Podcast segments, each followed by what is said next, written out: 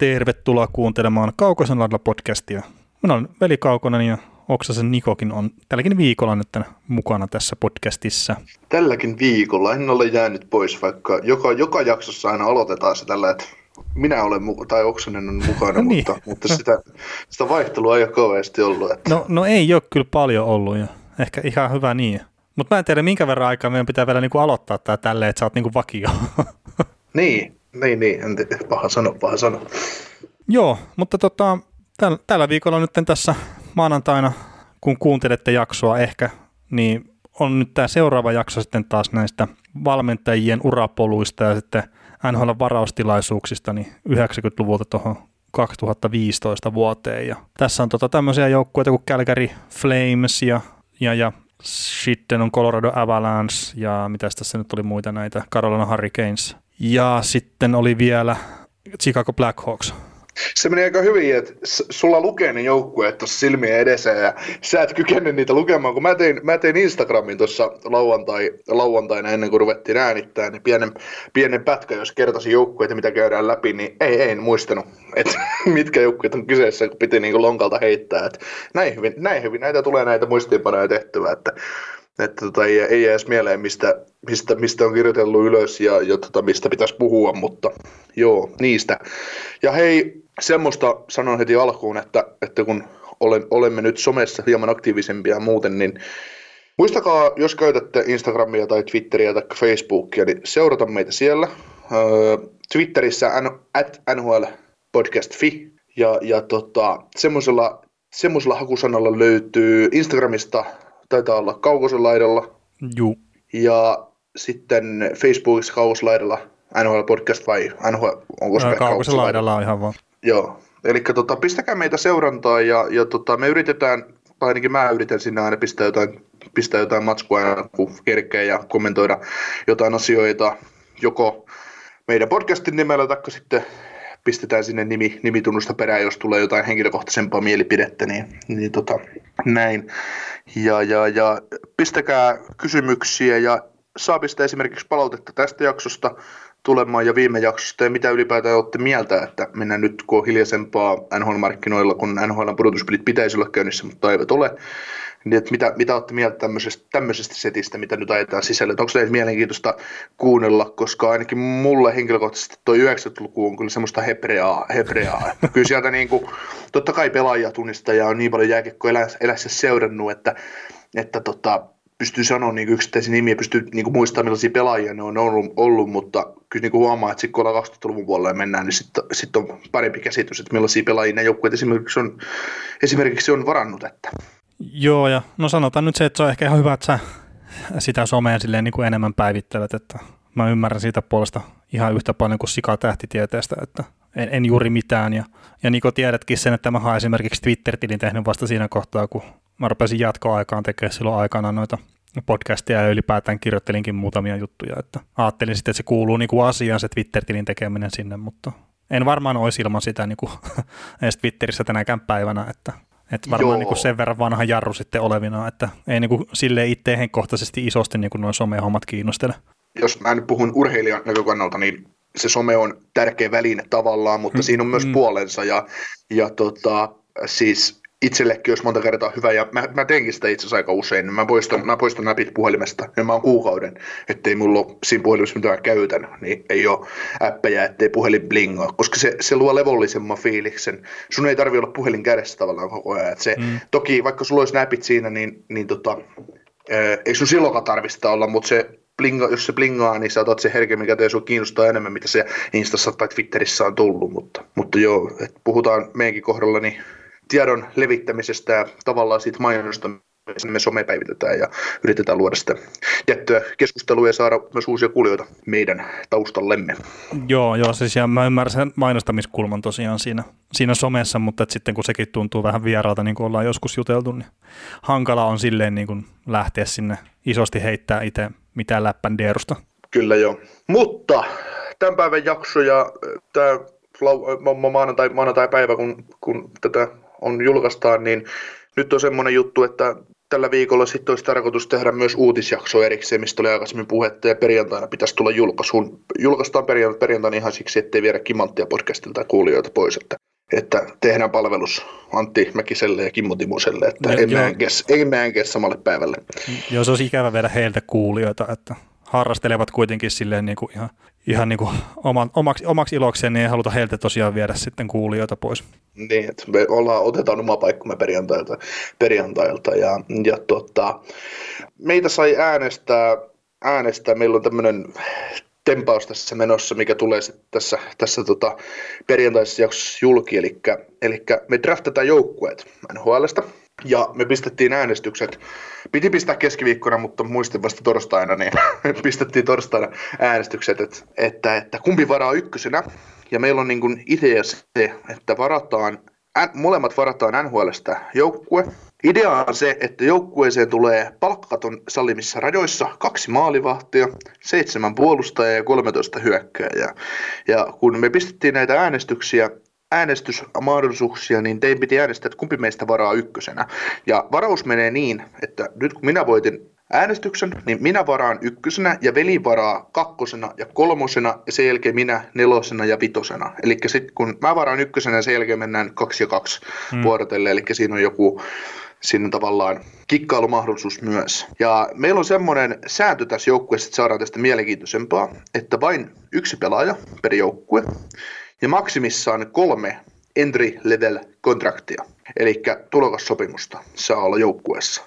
Eli e, ei ole mahdollisuutta esimerkiksi siihen, että jompikumpi varaisi joukkueeseensa Elias Petterssonin ja Quinn Hughesin, ja sitten sen jälkeen Kel Makarin ja vaikka Miro Heiskasen. Siinä on jo kaksi pelaajaa Vancouverista sitten tot, ja neljä entry level kontraktia.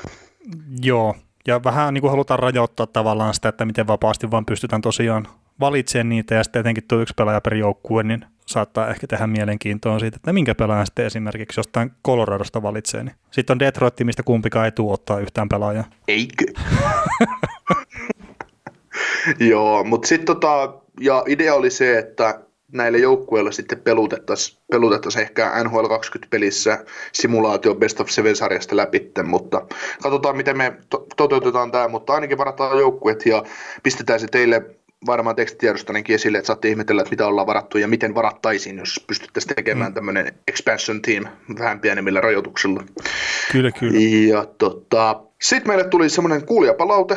Öö, saimme sellaista palautetta muun muassa meikäläisen äänestä, että kuulostan ihan poliisit TV-ohjelman turkulaiselta poliisilta ja, ja tota, jossain ja sä luulet, että, että sä puhut Turkua. En kai mä nyt mitään Turkua puhu vai ei, miten se meni?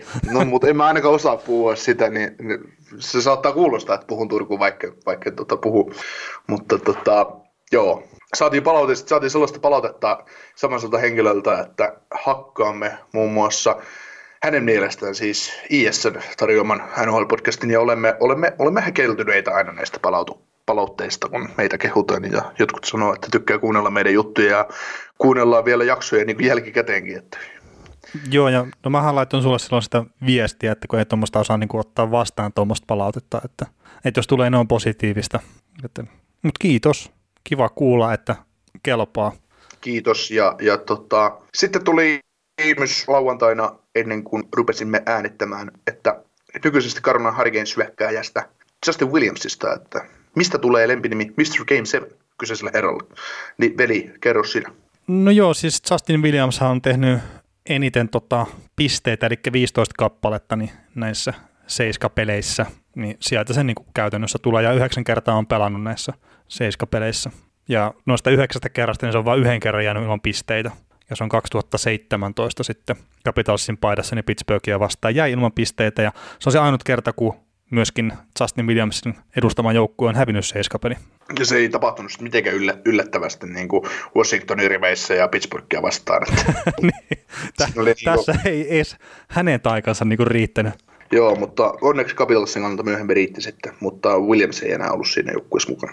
Joo, joo, ja sitten no, kaksi vuotta tuon Pittsburgh-tappion jälkeen, niin Karolainen paidassa oli sitten kuitenkin Washingtonia vasta pelaamassa seiskapeliä, missä syötti yhden maalin ja sitten Karolana voitti. Niin, seiskapelissä lauluu. Ja Joo, ja, siis voit, ja syötti muuten sen voittomaali vielä siinä kyseisessä pelissä, että toisessa jatko herässä. Näin se, näin se homma toimi. No siinä on syy, minkä takia Mr. tai Justin Williamsin lempinimi on Mr. Cave 7. Kyllä, mutta lähdetäänkö käymään näitä valmentajia ja varaustilaisuuksia läpi? Mennään, mennään, mennään ja mennään samalla kaavalla kuin mennään, mentiin viime viikollakin, että sä saat kopin noista varaustilaisuuksista ja sulla on hienoja tilastoja, tilastoja päällänsä ja mä otan koppia sitten näistä valmentajista.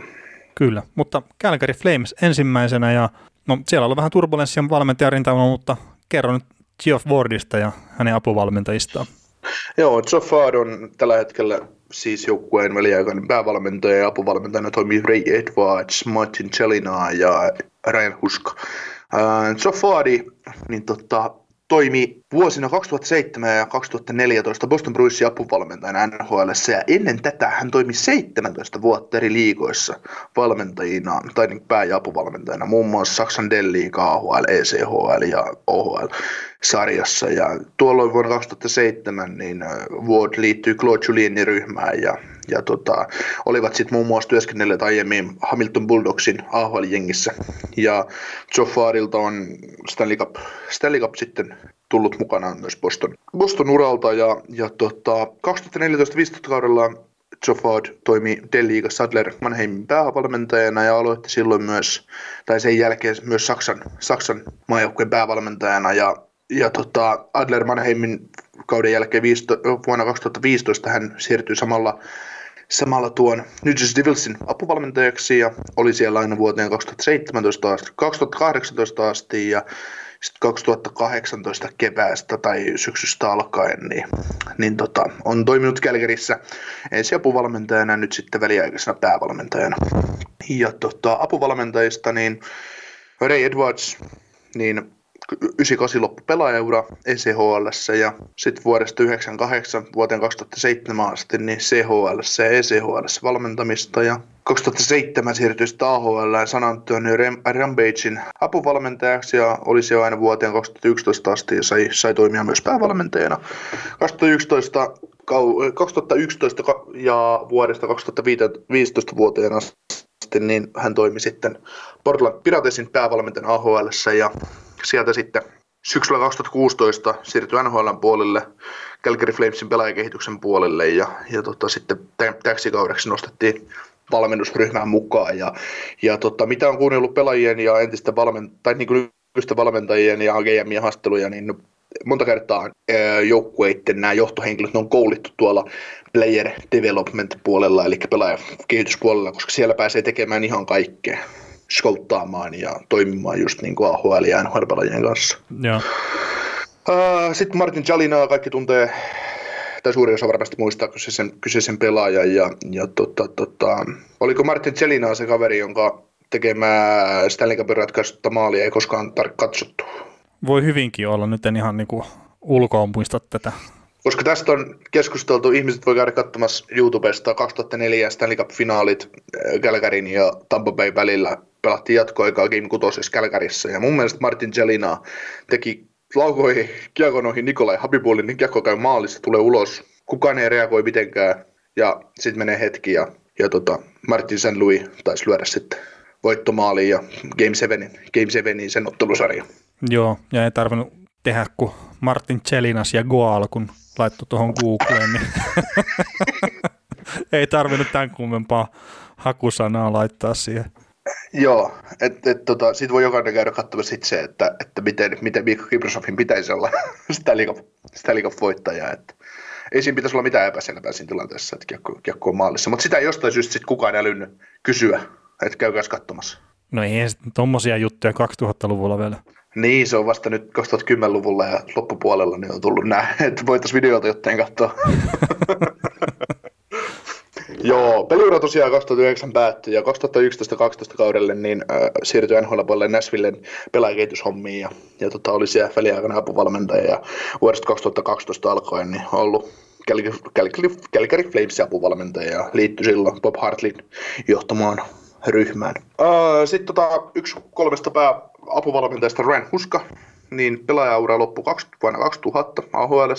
Kyseisellä kaverilla on yksi NHL-peli ja se tuli Chicago Blackhawksin paidassa 90-luvulla. Ja tämä on niin kuin, sanotaan mun mielestä kaikista meditoituneen valmentaja näistä kaikista, että vuodesta 2008 vuoteen 2007 niin Huska toimi VHL-joukkue Kiluna, Kilona Rocketsin apuvalmentajana ja liittyy silloin tota, Mark Hapshadin ryhmään ja kyseinen Mark Hapshade toimi tuolloin, tuolloin tota, noin vuonna 2004 ja vuoteen 2006 asti niin Kanadan maajoukkueen päävalmentaja oli, oli muun muassa Torinossa, Torinossa joukkueen päävalmentaja. Ää, sitten Huskaa yleni V oli Kilona Rocketsin päävalmentajaksi vuonna 2007 ja toimii aina vuoteen 2014 asti joukkueen päävalmentajana. Ja, ja siellä on ollut sitten semmoista seppää tuossa joukkueessa pelaamassa. Voidaan niin mainita muutama pelaaja, Jamie Benn, Tyson Perry, Damon Severson, Tyler Myers, Nick Merkley ja Mikael Paklund. Että on ollut niin huskan, huskan käsittelyssä tuolloin. Ja, ja tota, sieltä sitten tie vei, vei tota AHLään, Calgary Flamesin varmin joukkueeseen 2014 kaudesta alkaen ensin Adi, Adirondack äh, Flamesiin ja sitten vuotta myöhemmin Stockton Heatiin, kun vaihtui, vaihtui tämä yhteistyöseura. Oli siellä päävalmentajana aina kevääseen 2018 asti, jonka jälkeen sitten yleni, yleni tota, Calgary Flamesin apuvalmentajaksi. Se on siinä pestissä nykyään. Että voisi niin tällä urakehityksellä spekuloida, että olisi joskus NHL, NHL päävalmentaja. No joo, ja just rupesin miettimään sitä, että voisiko olla jopa Calgary Flamesin seuraava päävalmentaja. Joo, tuota, sitten ollaan aina puhuttu just näistä, tämä on noussut, taas Jukka Jalonen nostaa pinnalle, niin tässä on just joku Joe Fadi, niin kyseinen herra on nyt ollut, kerkisi olemaan 13 vuotta Pohjois-Amerikassa valmennustehtävissä niin kuin NHL, NHL ja AHL tai NHL saralla ennen kuin nousi ensimmäistä kertaa päävalmentajaksi. Ja sitä ennen sitten vielä jo 17 vuotta eri, eri valmennustehtäviä sekä Pohjois-Amerikassa että Euroopassa. Et siinä on niin kuin... Niin, että 30 vuotta on kiertänyt vähän tuossa eri, eri seuroissa tekemässä niin. duunia, että on päässyt niin kuin väliaikaiseksi päävalmentajaksi niin, ja mietitään, niin. että... Ja siis toki tuossakin se, että onhan Jukka Jalosellakin älyttömän pitkä ura jo nytten, mutta sitten just, että jos ei ole, niin Pohjois-Amerikasta puuttuu kokemus niin kuin käytännössä kokonaan, niin ja siis sekin tästä Jukki Jalonen saattaa olla parempi valmentaja kuin esimerkiksi Geoff Ward, mutta kun ei ole sitä kontaktiverkostoa sinne ja ei ole mitään näyttöjä sitten niin kuin Pohjois-Amerikasta. Niin, ja joukkuevalmentajana niin kuin, tai sarjavalmentajana vaan yksi mestaruus. Niin, no joo, sekin on totta, että saattaa olla parempi sitten niin tuossa maajoukkuevalmentajan hommassa. Mm, sekä. Kyllä, Mutta joo, draft. Joo, varaustilaisuuksia, että tosiaan Kälkäris Flamesillä, niin tuosta jos 90-luvulta lähtee tuohon 2015 varaustilaisuuteen, niin niillä on 12 nyt noita varaustilaisuuksia, joissa on sitten onnistunut varaamaan semmoisia pelaajia, että ne on pelannut niin kuin yhteensä yli tuhat peliä nhl mutta sitten näistä niin kuin on kymmenen kappaletta niin kuin vuot, ennen vuotta 2005. Että vähän nihkeämmin on mennyt tuossa sitten niin kuin tavallaan sen 2005 vuoden jälkeen. Ja sitten jos katsoo, niin yli 2000 peli varaustilaisuuksia, niin olisi sitten kolme kappaletta. Ja näistäkin niin kuin tuoreen on kaudelta 2000. Et, et, ihan viime vuodet ei ole ollut välttämättä niitä parhaita, mutta, mutta, mutta ei siinä. Ja yksi varaustilaisuus on sitten vain ja ainoastaan, missä ovat niin kuin nämä pelaajat, mitä ne on varannut, ne on tehnyt yli tuhat pistettä, ja se on sitten niin kuin vuodelta 92. Sitten mä tota, tietenkin kun nyt tässä ihan eri tavalla tehdään varmaan nämä kaikki jaksot, niin mä katselen tässä, että miten niin tämä tämän hetken joukkueen, joukkueessa on niin pelaajia, mitkä on sitten niiden heidän varastelaisuuksien kautta niin kuin rakentunut tuohon. Niin 2007 Mikael Paklund, 2008 TJ Brody, 2011 Johnny Goodrow, 2012 Mark Zankowski, sitten on 2013 Sean Manahan, 2014 Sam Bennett ja sitten 2015 niin Rasmus Andersson. Ja toi 2014 itse asiassa silleen niin ihan mielenkiintoinen tota varaustilaisuus, että aika tämmöinen hitti- ja hutityyppinen kärki ollut, että jos Benetti on mennyt neljäntenä ja siinä on sitten tosiaan niin Ekpad ja Reinhardtia ja Drysaitteli on mennyt niin siinä edellä ja sitten Michael Dalcolle ja Jake Virtasta niin kuin siihen perään, niin ei ne niin kuin ihan semmoisia pelkkiä osumia ole ollut. Joo, siinä olisi ollut hyvä mahdollisuus, kun 2013 ovat ykköskerroksella varanneet John Monahan, niin, niin, niin tota, ottaa sitten heti huippusentteri toisena vuonna peräkkäin niin pienellä, pienellä numerolla, mutta toki Son Bennettistä myös kaavailtiin sellaista kaveria, niin ja onhan mm. se nyt kolmoskentäsentterinä ok, mutta kyllä top 5 vuorolla pitäisi pystyä varaamaan ihan oikeasti eliitti. Niin, ja sitten jos tuossa on mennyt 8 vuorolla, William Nylander 9 vuorolla, Nikola Ehlers tai sitten tämä joku 25 vuorolla David Pasternak, niin onhan siellä ollut sitä laatuakin kyllä ihan. Mm, on. Mutta ei siinä siis, no ihan arvauksia tosiaan varaus, varaustilaisuudet silleen niin kuin omalla tavallaan, ja eikä ne ole niin kuin ainut joukkue, mikä on epäonnistunut tuossa kyseisessä varaustilaisuudessa. Että toi Drysaitel olisi varmaan ollut aika kova, ja mä ymmär, itse asiassa ymmärtänyt ton Brian Bergen puheesta vähän silleen, että Drysaitel olisi ollut varmaan Kälkärillä ykkösenä niin kuin listoilla, jos ne olisi päässyt sitten hänet niin kuin varaamaan. Mutta tota, miten tota nämä varaustilaisuudet, säkin oot jotain laittanut niin kuin ylös, mitkä on sun mielestä niin kuin Kälkäriltä noita parhaita, niin, niin, niin miten sä oot arvioinut itse näitä? No, tässä, tässä joukkueessa on vähän sellainen tilanne, että kun varaukset on ollut vähän sellaisia ja tällaisia, Hmm. Niin mä nostan, mä nostan niin kuin, no tietysti tuo 92 varaus, varaustilaisuus hyvä nostaa ylös. Koristilman oli siellä ehdoton tähtipelaaja, mikä on saanut varattua, mutta, mutta tota, jos mennään niin kuin kolmosesta ykkösen, niin mä arvostan 2013 varaustilaisuuden kolmanneksi. Öö, pelkästään sen takia, että he ovat varanneet silloin nykyisen ykkössentterisen Suomonahan, niin pakko nostaa niin kuin ylös, koska ei vaan niin kuin, ei vaan niin kuin, tota, ei, voi, ei voi missata, ja se kertoo vähän siis yleisesti draftien, draftaamisen laadusta, mitä tämä joukkue on onnistunut tekemään, että aika semmoinen hohoja, mm. hohoja joukkue on ollut. Sitten nostetaan, nostetaan kakkoseksi, kakkoseksi 2003 varaustilaisuus, jossa ottavat ykköskerroksella Dio Fanafin numerolla 9. Öö, Fanafilla oma historiansa, pitkä historia Flamesin kanssa ja oli, oli, sari, oli niin kuin, no voidaanko verrata niin kuin Mark Giordano? Ei, ei lähellekään saman tason pelaaja. Mm. Mutta kuitenkin... Mun mielestä siis huom. Niin, niin Siis joo, ei, on, ei tietääkseni ole voittanut Norrisia koskaan. ei. mutta, mutta, mutta tota, oli kuitenkin pitkään tuon joukkueen tukipilari 14 kautta NHL yhteensä ja tuhat, yli tuhat peliä ja näin, niin nostetaan, nostetaan ylös kakkoseksi ja, ja ykkösenä sitten 2011 drafti Johnny Goodrow, Sven Bertsi, Markus Kralund. Bertsin oli odotukset, Kralundin odotukset, Goodrow tietysti ihan ihan elitti, elitti hyökkääjää, niin, niin sillä mutta aika, aika niin kuin, nyt päästiin aika keveen perustein niin sanotusti tälle listalle. No joo, ja sitten jos tässä katsoo, että, että niin kuin Calgary Flamesilla, että niillä on keskimäärin tuommoinen 993 peliä, ne on niin kuin saanut varattua noista varaustilaisuuksista ja sitten keskimäärin 333 tehopistettä, niin se ei ole ihan älytöntä. Että tuolla on sitten kuitenkin niin kuin aika paljon parempia joukkueita noiden puolesta kyllä sitten, sitten myös olemassa. Mutta tosiaan, että jos mä itsekin niin kuin mietin näitä, näitä varaustilaisuuksia, niin no mulla ensinnäkin se 03 ja sitten 2013, niin ne on mulla silleen, että ne ei ihan päässyt listalle. Että niin kuin kunniakas maininta, että tosiaan ovat Fanöffin ja Monahin valinneet, mitkä on ollut tässä 2000-luvulla niin isoja pelaajia noille tolle joukkueelle, ja Monahan on edelleen tietenkin. Mutta sitten mä en niinku yksin, yhden pelaajan perusteella mä en niinku viittinyt nostaa ihan kuitenkaan noita kumpaakaan, etenkin kun se ei sitten ollut se Johnny Goodrow, se yksittäinen pelaaja.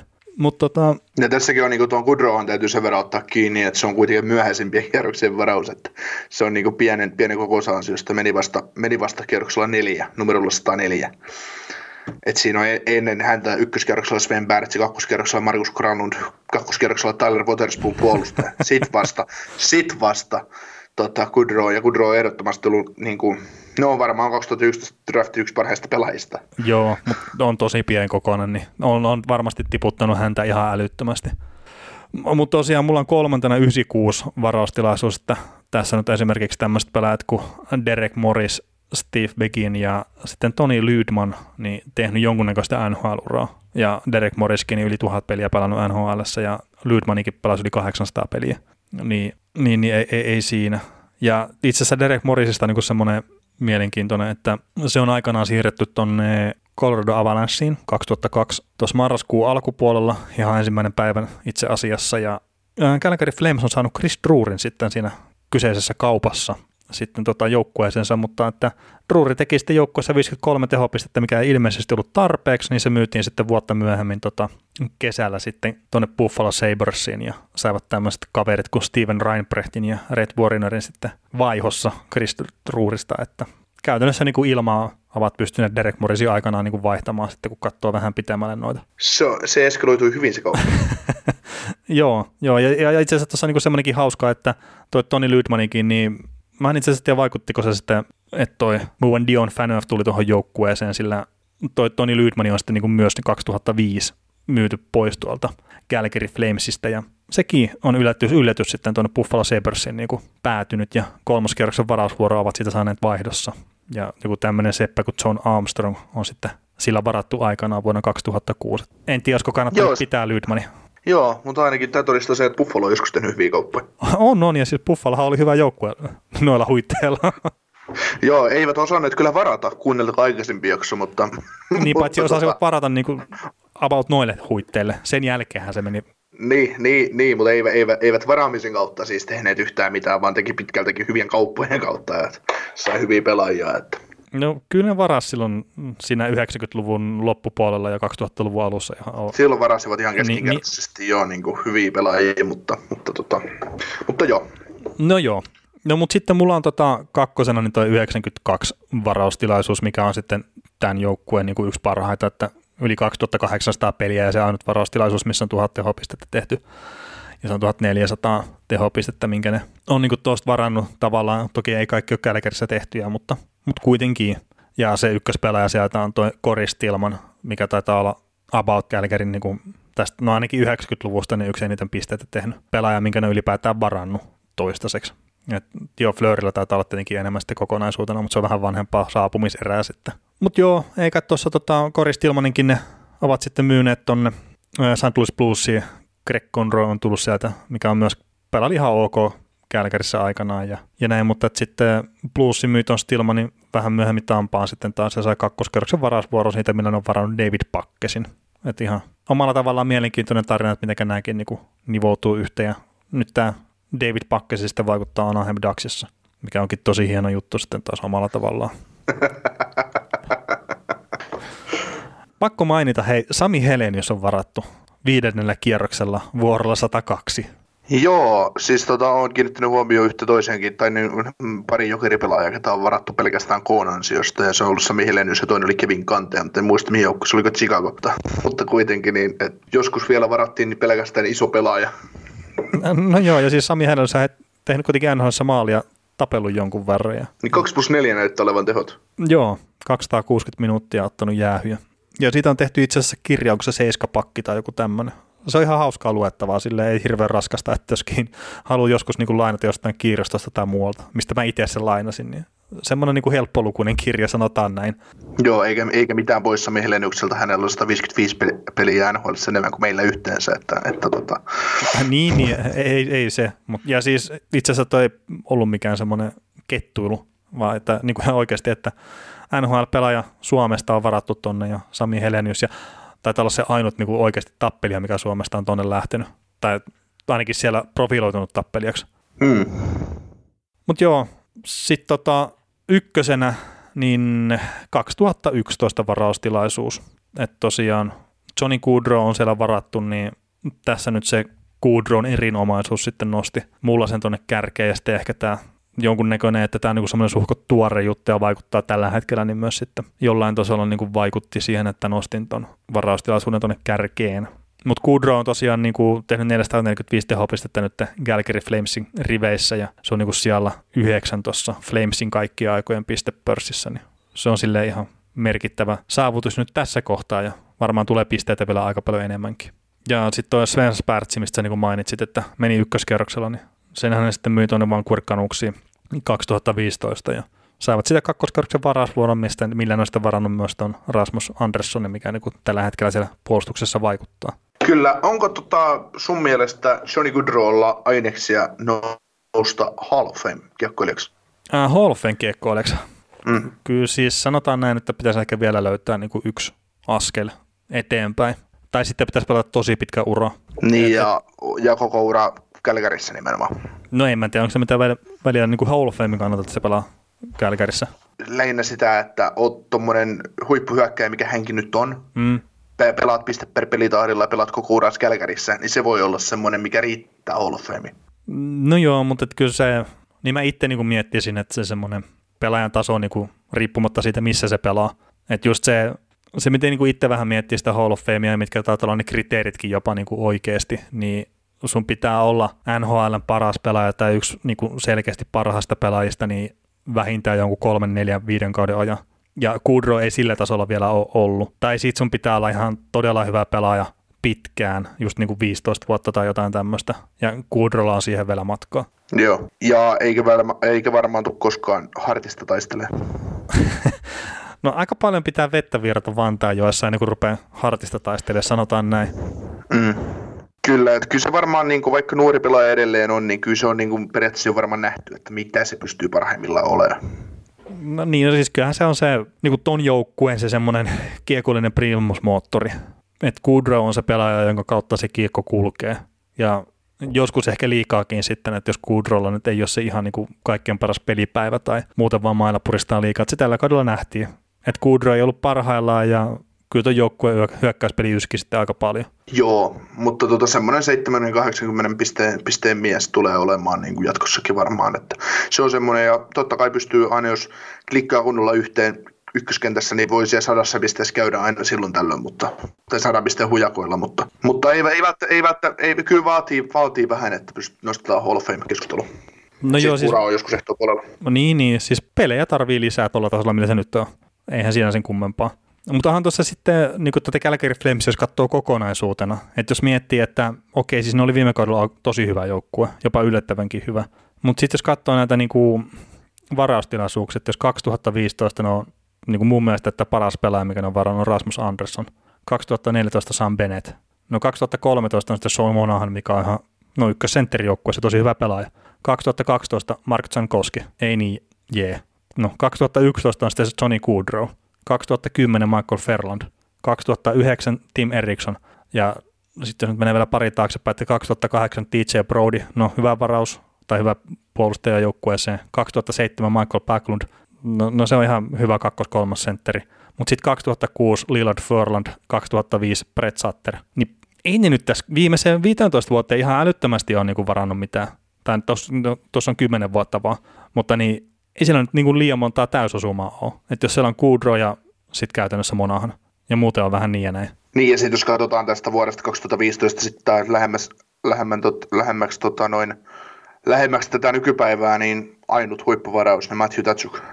Niin, ja se on sitten taas niin ihan äärettömän hyvä pelaaja. Niin, ja tulla tota, noin, ja, niin, ja voimahyökkäjä taas. Mm. Ja en totta kai Juuso Välimäki, Välimäki on hyvä puolustaja ja tulee olemaan, jakka, jakka joskus saa niin kuin selviä vammoistaan. Ja me emme tiedä, mitä tietysti esim. viime kesän ykkösvaraukset, ykköskerroksvaraukset Jako Pellitiestä tulee, pitäisi olla ihan hyvä, hyvä kaveri ja näin, mutta ja Dillon Dube on varattu myös kakkoskerroksella 2016, mutta, mutta ei, se niin kuin, ei se ihan niin hyvät näytä kuin se pitäisi. Ei, ei, ei, ei, ja sitten on tuolla 2016 myös Adam Fox, mutta kaikki tietää hänen niin kuin, nämä pyöräteensä ehkä, tai no ei välttämättä kaikki tiedä, mutta että, että se on niin pari kertaa myyty eteenpäin niin kuin aina alkoi.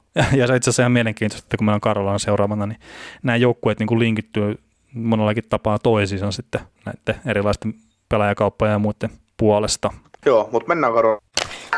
Jes, mennään Karolainaan ja no päävalmentajista tai valmentajista ylipäätään, niin kerrohan heistä nyt ekana. Joo, Rod Brindamore äh, lopetti uransa tuossa 2000 10-luvun taitteessa vähän ennen, vähän ennen ja tuli sitten tota noin, pelaajakehitys kehityshommiin 2010-2011 kaudeksi. Seurasi niin hyökkäjiä, hyökkäjien kehitystä ja sitten oli vuoden siinä pisteessä ja sitten apuvalmentajaksi öö, kaudelle 2011 ja liittyi silloin Kirk Mallerin tiimiin, mutta Muller sai kenkää ja tuli Paul Maris ja, ja Paul Morissa, jossa pääsi kenkään ja tilalle tuli Bill Peters ja sitten kun Bill Petersin tie vei Kälkäriin, niin, niin, niin kaudella 2000 tai syksyllä, niin Rod Brindamore otti sitten seitsemän apuvalmentajan vuoden jälkeen, niin tämä valmentaja päivä tässä jengissä on siinä edelleen ja tuonut semmoista tietynlaista ryhtiä tekemisen mein ja siitä kertoo just nämä kaikki jutut, että hän tekee kaikki oheiset joukkueen mukana ja onko joukkueen kova kulta jatko,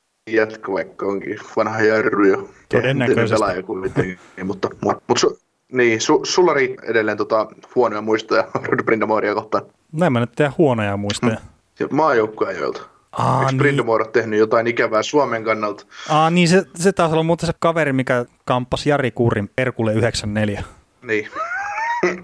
Kannamme kaunaa. joo, en, niin itse asiassa nyt kun sä sanoit ton, niin joo, en puhu yhtään enempää enää siitä.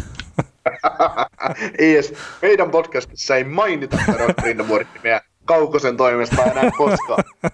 se on kuollut mulle se pelaaja. niin, niin, Karolaina voittaa mestaruuksia jos, joskus niin se valmentaja. Me puhutaan siitä valmentajasta. niin. Hei, Brindamurit on muuten pakko mainita tähän, anteeksi siitä valmentajasta, on pakko mainita, että se on sanonut haastattelussa, että ei näe itseään niin päävalmentajana pitkäaikaisesti, että ei kiinnosta silleen isosti, niin se vaan just, että montako vuotta se nyt haluaa olla tuossa Karolana valmentajana, niin en tiedä sitten se, se kyseinen valmentaja, jonka nimeä ei mainita. Mutta joo, jatka. Apuvalmentajana toimii Dean Sinuvet ja Jeff Daniels ja, ja tota, Sinovetti on mielenkiintoinen kaveri, koska omistaa, omistaa oht kerkis omistamaan y, tota, noin yhden VH-joukkueen, eli Kutini Icein aina vuosina 2008-2017, mutta tota, Chinubetista sen verran lopetti pelaamisen 1998 ja toimi samaan aikaan jo IHL Utah Grizzliesin pelaaja, pelaajavalmentajana ja, ja tota, apu gm ja, ja tota, Sieltä sitten VHL 2000-2004 vuosiksi niin Seattle Thunderbirdsin päävalmentajaksi. Sieltä sitten matka jatkui VHL Shift Current Broncosin. Harry Veihin oli siellä vuodesta 2004 vuoteen 2009 asti päävalmentajana ja GM toimi samaan aikaan. Ja, ja tota, sitten syksyllä 2009 aloitti New Islandersin apuvalmentajana, liittyi Scott Gordonin tiimiin. Scott Gordon toimi Flyersin päävalmentajana tuossa jokunen vuosi sitten. Ja tota, oli siellä aina vuoteen 2012 asti, jolloin sitten tie vei AHL Lake Erin Monstersin päävalmentajaksi. Oli siellä 2012 vuodesta aina 2015 vuoteen asti. Sieltä sitten yhdeksi vuodeksi San Antonio Rampagein päävalmentajaksi, AHL pikku siirto. Sitten piti kauden 2016-17 taukoa öö, ja palasi sitten 2017-18 kaudeksi VHL Vancouver Giantsin niin kuin acquisition coachiksi, eli apuvalmentajaksi, miten sen, miten sen, miten sen muotoilee, me mietittiin sitä itse asiassa, keksitty sille mitään järkevää syytä, mitä kai tuo tarkoittaa oikeasti. Ja sitten tota, noin Bridamore, kun nousi päävalmentajaksi Karolainassa, niin 2018, niin Ginovetti siirtyi sitten Hurricanesin organisaatioon ja on ollut siitä lähtien apuvalmentajana. Öö, Ginovet on, kertoo just niin kuin tämä, miten tämä hänen uransa on mennyt VHL päävalmentajana, sieltä sitten NHL apuvalmentajaksi, sitten AHL päävalmentajaksi ja takaisin NHL apuvalmentajaksi, niin mä, mä pidän tätä semmoisena polkuna ja tavallaan CVnä, että miten sä kasvat NHL päävalmentajaksi joskus. Tietysti tämä kaveri voi olla uransa koko ajan niin kuin apuvalmentajanakin, mutta jos sä oot ollut GM-nä, GM jossain junnujoukkueessa ja muualla ja pääva, ollut päävalmentajapeste ja muuten AHL, niin kyse kertoo siitä, että sä oot päävalmentajana, ja voit olla nhl joskus. Mm kun tarpeeksi on lihaa ympärillä. Öö, Sitten Jeff Daniels, öö, 2003 lopetti pelaajana Carolina Hurricanes riveissä ja sitten tota, kesken kauden 2003-2004 aloitti Carolina apuvalmentajana ja, ja tota noin, toiminut sit siitä, siitä lähtien niin, niin, niin AHL ja NHL puolella joukkueen, joukkueen tota palveluksissa tai organisaation palveluksissa ja ollut, ollut tota AHL-joukkueen GM ja päävalmentaja ja muun muassa ja sitten vuodesta 2015 2015 vuodesta alkaen vuoteen 2018 asti toimi scouttina ja pro scoutingin johtajana Carolan Hargeissa. Scouttasi siis, seurasin näitä jo ammattilaisia jääkiekkoilijoita, että kun niissä on ero, että amatööri vai pro scoutti, niin amatöörit on amatöörejä, eli junnuja, ja pro on näitä, kun scoutit kiertää nhl toiseen ja pohtii, että, että millaisia pelaajia me ehkä hankittaisiin ja, ja muuten. Ja 2018 vuodesta alkaen niin ollut Karolainen apuvalmentajana. Että, Nonni. että tämmöinen pitkän linjan, kaksi pitkän linjan Hurricanesia tässä valmennusryhmässä. Joo, ei, ei siinä jo. No Brindamurin kohdalla mietittiin silloin, että, että oliko vähän liian nopeasti se niin kuin nousi päävalmentajaksi, että onko hänellä mitään annettavaa, mutta on hänellä jotain annettavaa ollut kyllä tuohon joukkueeseen. joukkueeseen mutta... On, on, jo, on joo sillä, ja, ja tota, kun mä jossain vaiheessa huusin sitä, että Brindamorilla ei ole ihan selkeä, että semmoista niin kuin, mä en ole aina sitten Hargeissin pelitavasta ottanut koppia, mutta on kyllä pystynyt niin kuin, saamaan sen, voittamaan sen joukkueen näin mm. kaikkea. Että. Joo, ja se mitä mä nyt itse jotenkin näkisin sen Karolanan pelitavan, että ne pyrkii olemaan se aktiivinen joukkue, että on niillä kiekko tai sitten ei ole kiekko, niin ne pyrkii olemaan aktiivinen joukkue. Että eivät jää niin kuin, tavallaan seisoskelemaan siihen laakereille niin sanotusti, vaan että ne menettää kiekko, niin se pyritään saamaan aktiivisesti takaisin. Ja siis sehän on viihdyttävää katsoa sitä pelaamista. On vähän vaan tota, noin, just se, että mitä ollaan monta kertaa puhuttu, niin, tai on ollut mun mielipide, että että se saattaa olla myös, että sä oot aktiivinen molemmissa päissä, mutta sitten se maalintekopaikkojen, maalintekopaikkojakin tulee suhteellisesti, mutta ei ihan, ei ihan priimopaikkoja. Mm. Lau, lau, saattaa tulla tosi paljon ja muuta, mikä just kuvaa sitä aktiivisuutta ja sitä kovaa yritystä, mitä siellä on, mutta, mutta tota, sitten on se ihan viimeinen, viimeinen on jäänyt, niin kuin, tykitys on jäänyt uupumaan, mutta tässä organisaatiossa on paljon palasia, jotta tota, on tullut esimerkiksi hyvän draftaamisen kautta ja kertoo siitä, että joukkue tulee olemaan Itäisen konferenssin ihan top 4 joukkue joskus lähitulevaisuudessa. Kyllä, ja tosiaan se, mistä puhuit, että ei ihan niin semmoisia ehkä priima-maalipaikkoja tai tämmöisiä älyttömästi, että joo, että on Korseessa ja näissä niin ihan älyttömän hyvä joukkue, mutta sitten just se ehkä se viimeinen ilkeys niin kuin molempien maalien edustalla puuttuu tällä hetkellä.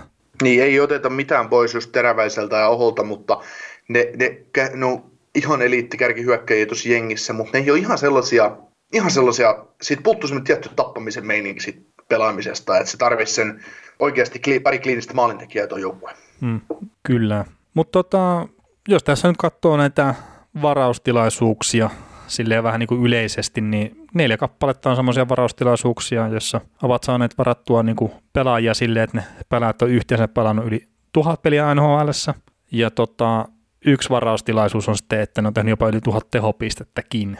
Että semmoista niin kuin ei ihan kärkitason varaamista ole ollut kyllä kautta linjan, mutta että ehkä nämä viime vuodet on ollut sitten niin kuin just parempaa, minkä takia joukkue on nyt ihan hyvässä niin kuin nousussa, sanotaan näin.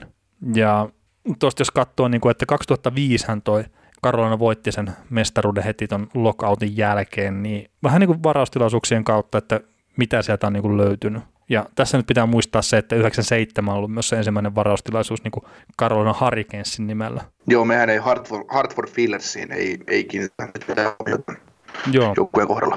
Joo, ei katsottu sitä, että, että miten Sami Kapane on varattu sinne tai jotain tämmöistä, vaan vedettiin tyylisti Carolina Hurricanesiin se rajo. Mutta että Carolina Hurricanes on niin varannut siihen mestarijoukkueeseen, niin esimerkiksi 98 Erik Kolen, No okei, siis se oli pudotuspeleissä Klesana silleen ja itse asiassa loppukaudenkin niin kuin runkosarjasta missas, mutta että finaalissa kutos- ja seiskapelissä pelasi ja oli tärkeä osa kyllä niin kuin sitä joukkuetta siinä ennen loukkaantumistaan. No sitten 2000 ne oli varannut Nikos Volinin, no ei ehkä niin tärkeässä roolissa, mutta sitten hei, 2002 Cam Ward, joka valittiin pudotuspelien parhaaksi pelaajaksi, ja 2003 sitten heti perään niin Erik Stahl, joka oli pudotuspelien paras pistemies. Niin kyllä se aika tärkeitä pelaajia on vaan tullut sitten tuohon joukkueeseen mestaruutta ajatellen, jopa noita niin viimeisiltä Joo, ja taas kuva, Joo, ja voi kuvastaa taas sitä, että, että mikä just tuo ero on ollut Karolainalla ja Kelkärillä.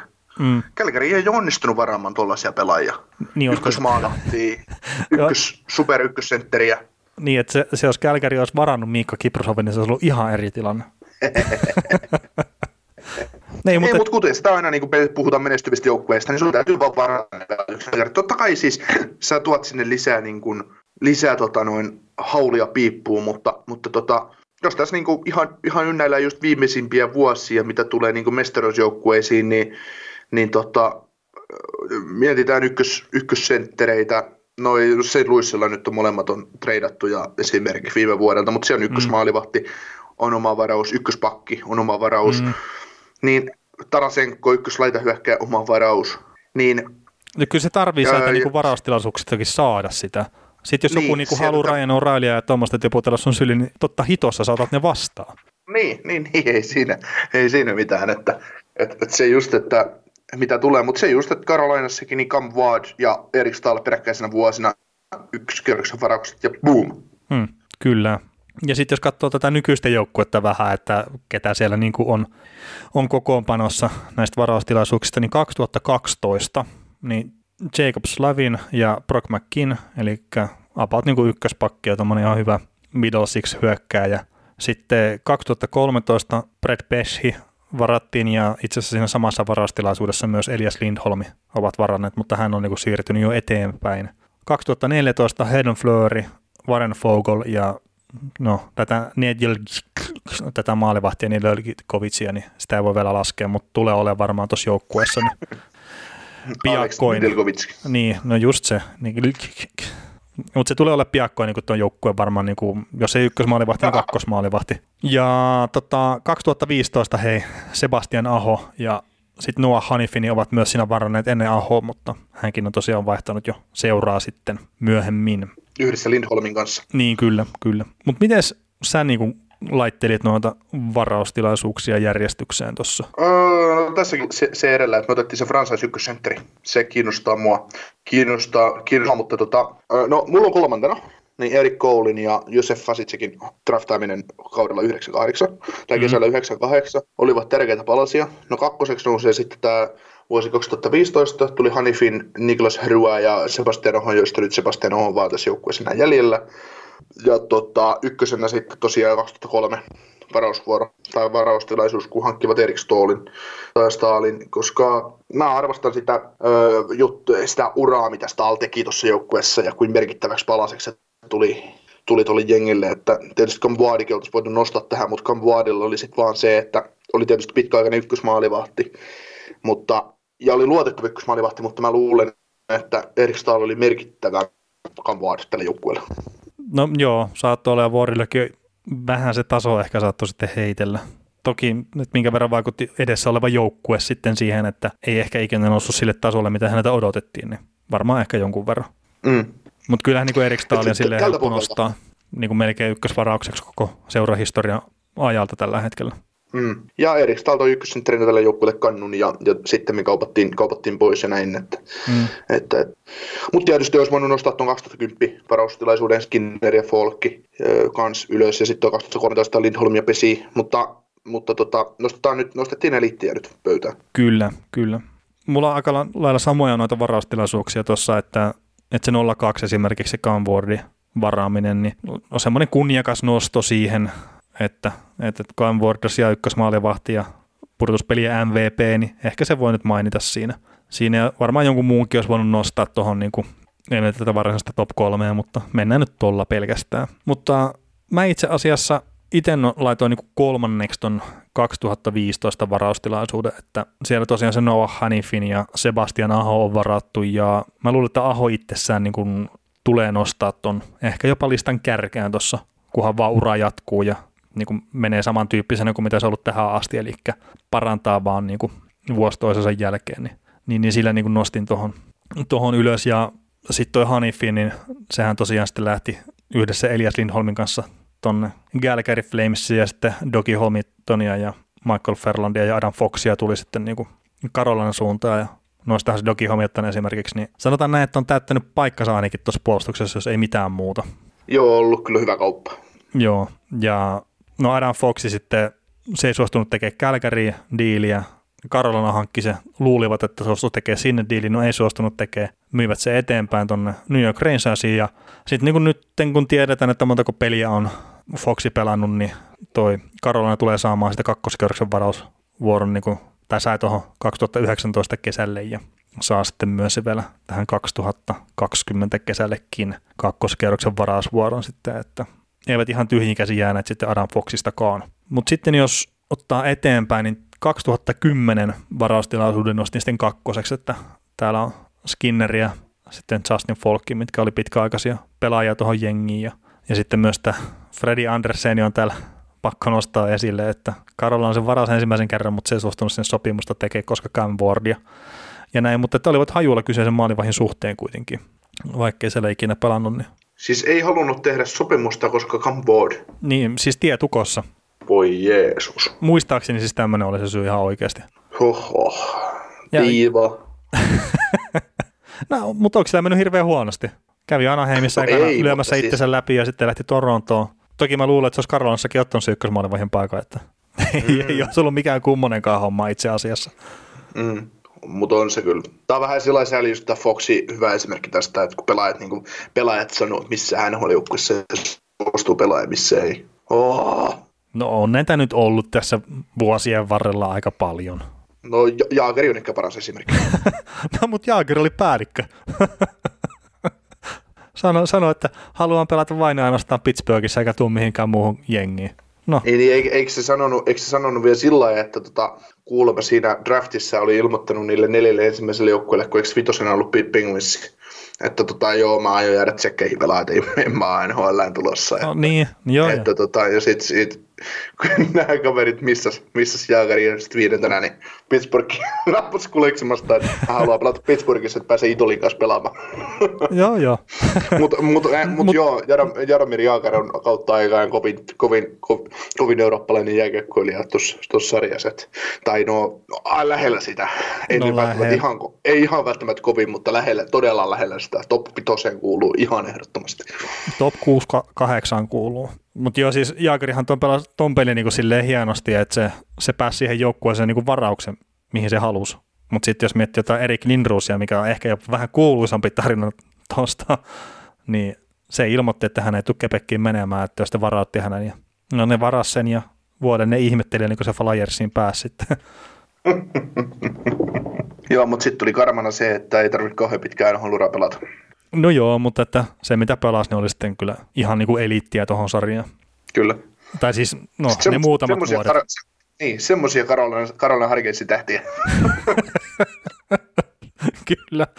No mutta hei, mennään mun ykkösvalintaan, eli 2003 varastilaisuus, että Erik Stahl niin kuin itsenään et voitti Stanley Cupin ja, ja näin tuossa joukkueessa ja on tehnyt yli tuhat pistettä NHL, pelannut yli 1200 peliä jne, niin riittää nyt tässä kohtaa viemään vielä tuonne kärkeen, mutta kuten niin kuin sanoin, niin voisin kuvitella, että tuo Sebastian Aho drafti niin nousee jossain kohtaa tulevaisuudessa sitten omilla listoilla ohi, mutta vielä ei ole tarpeeksi pelejä niin kuin mennyt eteenpäin siitä, että vielä voisi nostaa tuonne.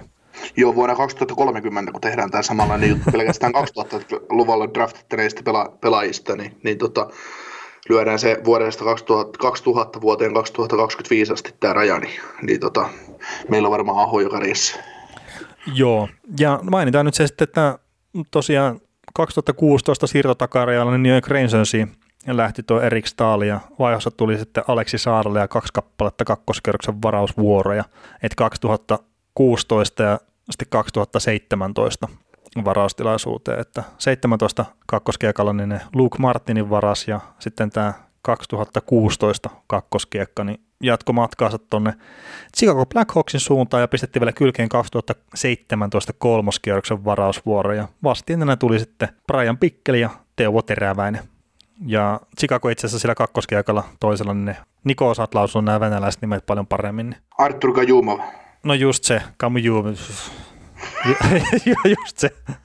Niin ne sillä toisella kakkoskerroksella, mikä Staalista aikanaan on saatu, niin sen, sen kyseisen herran varasivat. Että voin sanoa silleen niin kuin ihan turvallisesti, että Erik Staali, kun on päättänyt sitten jatkaa matkaansa eteenpäin ja Teuvo Terämäinen on sitten, sitten tipahtanut tuonne Karolainaan, niin on tehnyt vielä sen viimeisen palveluksen tuolle kyseiselle seuralle.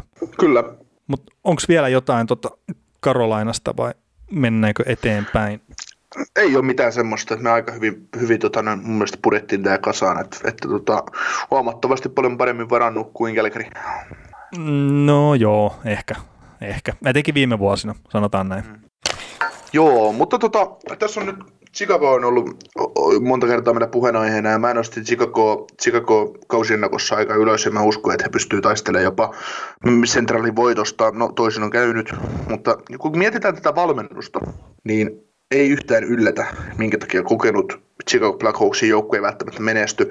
Toki siinä joukkueessa on rakenteellisia ongelmia myös, mutta jos mietitään valmennusta, Jeremy Colliton päävalmentaja, apuvalmentajana Sheldon Brugmank, Thomas Mittel ja Mark Crawford. Ja Mark Crawford on ylivoimaisesti kokeneen kaveri näistä kaikista. Crawford on toki Hänes, hänellä on omat historia, oma historiansa ja, ja tota, parasta, parastainen päivä olisi varmaan päävalmentajana mennyt NHL, joo, mutta silti, silti niin kuin, että on varaa, varaa istuttaa tämän kaliberin äijää niin kuin apuvalmentajan pestissä tässä organisaatiossa, niin, niin, niin, niin, se on vähän ongelmallinen tilanne. Mutta tota, mitä tulee Kolitoniin, niin 2014 loppui Olsvenskanissa peliura ja tota, aloitti sitten samalla, sama, kun oli peliuransa syksyllä lopettanut, aloitti sitten keskikauden, niin Allsvenskanissa Muraikon, Muraikossa niin päävalmentajana 15. ensimmäistä 2014 alkaen. Oli sitten päävalmentajana aina vuoteen 2017 asti siellä. Siirtyi sitten kaudeksi 2017 AHL Rockford Icehawksin päävalmentajaksi. Kerkesi olen puolitoista vuotta pestissä, kunnes Chicagon päävalmentaja päävalmentaja Joel Quenville sai potkut ja Coliton nousi kesken kauden 2018-2019 oma tälle paikalle. Ja tota, on nyt sitten ollut pari, parin kauden ajan päävalmentajana ja, ja tota, vähän semmoinen kutina on perseessä, että toi kaveri ei tuo montaa vuotta tai montaa kuukautta välttämättä enää viihdy. Että, että Chicagossa on alkanut tietynlainen puhdistus mm. alkaen, alkaen joukkueen presidentistä, niin todennäköisesti siellä sitten GM tulee lähteä myös ja, ja tota, ja päävalmentajat sen mukana, että ei, ei mitään sitä Bowmanin tekemästä työstä, mutta, mutta jos halutaan kunnolla puhdistaa, niin sitten puhdistetaan ihan, ihan totaalisesti. Että ei se, se ei auta, että sä, sä siirrät, sä siirrät pukukopissa penkin oi, oi, niin kuin huoneen oikeasta reunasta vasempaan reunaan, että tässä on muutos, että se täytyy, täytyy tehdä, roudata se penkki pihalle sieltä, sieltä kopista, että siinä on mm. joku, joku järki siinä muutoksessa. Joo, ja tuosta nyt ehkä sitten vähän muutama sana enemmän siinä uutisjaksossa. Joo, mutta tota, se just, että Koliton on muutaman, muutaman vuoden valmennellut Ruotsin kakkossarjaa ja AHL, ja sitten se nousi tänne huolen päävalmentajaksi, niin kovat, kova, kovan, kaverin, kovan kaverin pitää olla kyseessä, että näillä meriteillä sä pääset tonne, mutta joo, ei siitä enempää. Se on Brookbank apuvalmentaja, peliura päättyi 2017 Luk- Lukossa, taisi pelata viimeiset pelinsä jossain Euroopassa. 2017-19 niin AOL Rockfordin apuvalmentajana Colitonin tiimissä ja nousi sitten samaan aikaan Colitonin kanssa Chicagon, Chicagon ruoriin. Sitten tota, Thomas Mittel, 39-vuotias ruotsalainen, toinen ja yksi apuval- kolmista apuvalmentajista, keskikertainen ura Ruotsissa pelaajana, pitkin poikin alasarjoja lätkytteli menemään siellä ja, ja tota, toimi sitten Allsvenskarissa vuosina 2014 ja 19 niin apu- ja päävalmentajana. Ja tota, oli sitten Muurassa myös Kolitonin alaisena yhden vuoden ja nousi sitten 2019 tai täksi syksyksi, täksi kaudeksi, niin Chicago apuvalmentajaksi. Ja Kolitonin frendejä ilmeisesti, niin, niin tota, ei, en muuta syytä tälle näe. Aika jännä, että niin Ruotsin kakkosesta sä vaan meitä NHL yhtäkkiä se on mun mielestä, ää, täällä on nyt annettu mun mielestä vastuuta vähän liikaa päävalmentajalle, tai semmoista saumatonta luottoa. No joo, siis nopeasti on, on noussut kyllä, kyllä kaveri. Et, ja, ja tähän niin vielä ottaa sen, että, että Jeremy Collintonin niin ehkä, ehkä se isoin saavutus on ollut olla mukana siinä Kanadan U20-joukkueessa, mikä on kaikkien aikojen kovin, eli 2005. 2004-2005 se joukkue, missä on ollut Bergeronit ja Ketslavit ja Carterit ja Crosbyt ja Perit ja Fanaffit ja Weberit ja you name it, niin kaikki ne on ollut siellä. Niin Collingtonikin on päässyt yhden pelin pelaamaan niissä kisoissa, niin se on ehkä hänen kovin saavutus tällä hetkellä vielä. Täytyy juomapullo Sidney Crosby. Täytyy juomapullo Sidney Crosbylle. joo, no, no, mutta jonkunhan sekin on tehtävä. Niin, se on joo. Mutta joo, sitten tota kolmantena apuvalmentaja tosiaan Mark Crawfordi, niin oli kuitenkin vuodesta 95 vuoteen 2011 asti NHL päävalmentajana valmis Colorado, Dallasiin, Vancouverin ja Kingsiin. Ja sitten kävi tuossa 2012 vuodesta alkaen, niin oli aina neljä vuotta NLAssa, eli Sveitsin ykkössarjassa, niin Zurich Lionsin päävalmentajana. Ja sitten tultikin paluuden HL Guy Bouchardin valmennusryhmään 2016 ää, Ottava Senators riveihin ja, ja hoisi tätä samaa roolia, mitä, mitä tota, mitä, mikä tämä acquisition coach nyt sitten ikinä onkaan, ja, ja tota, hoisi siellä sitten kolmen kauden ajan, ja sitten 2019 syksyllä niin Chicago apuvalmentajaksi. Ja oli hetken aikaa itse asiassa poiskin tehtävistä, että siellä oli näitä jotain Bill, Bill Peters-tyylisiä syytteitä myös oli ilmoilla, mutta palasi sitten tehtäviin. Joo, ja toi Association, niin sehän niin kuin jollain tasolla about tasavertainen se päävalmentaja, mutta en kuitenkaan sitten että ei ole niin kuin apuvalkku, että vähän siitä ylöspäin, mutta ei kuitenkaan myöskään päävalkku. Niin on siinä niin kuin tukena ja turvana. Kyllä. Ihan kuin ne apuvalmentajat ei olisi, mutta tämä nyt on varmaan Joo, ne, taas ne, joku tämmöinen hieno, niin kuin, että annetaan vähän erilainen titteli, niin on vähän parempi mieli ihmisenä. Niin, pystytään maksamaan enemmän palkkaa. niin. Mutta tota, valmenti itse asiassa siellä Sveitsissä ollessa, niin Auston Matthews ja silloin se yhden kauden ajan, toi Mark Crawford. Mutta joo, varaustilaisuuksiin varmaan voidaan mennä. Joo, haetaan syitä sille, minkä takia tämä joukkue voitti kolme mestaruutta tuossa muutaman vuodessa. No joo, Chicago Blackhawks, niin, niin, niin 90 draftista niin 2015 draftiin niin 15 varaustilaisuutta, jossa ovat varanneet sitten pelaajia sillä tavalla, että ne on pelannut yli tuhat runkosarjapeliä tai sitten enemmän, ja jopa kolmessa on sitten menty yli 2000 runkosarjapeliin jo. Ja sitten kolme semmoista varastilaisuutta, jossa nämä pälät on yhteensä naputellut yli tuhat tehopistettä, että ihan silleen niin kuin pelimäärällisesti ja miksei tehopisteiden puolestakin, niin onnistunutta varausta ollut tuossa ainakin jossain kohtaa, jos ei nyt välttämättä ihan viime vuosina. Mutta tosiaan Chicago voitti kolme kappaletta noita mestaruuksia.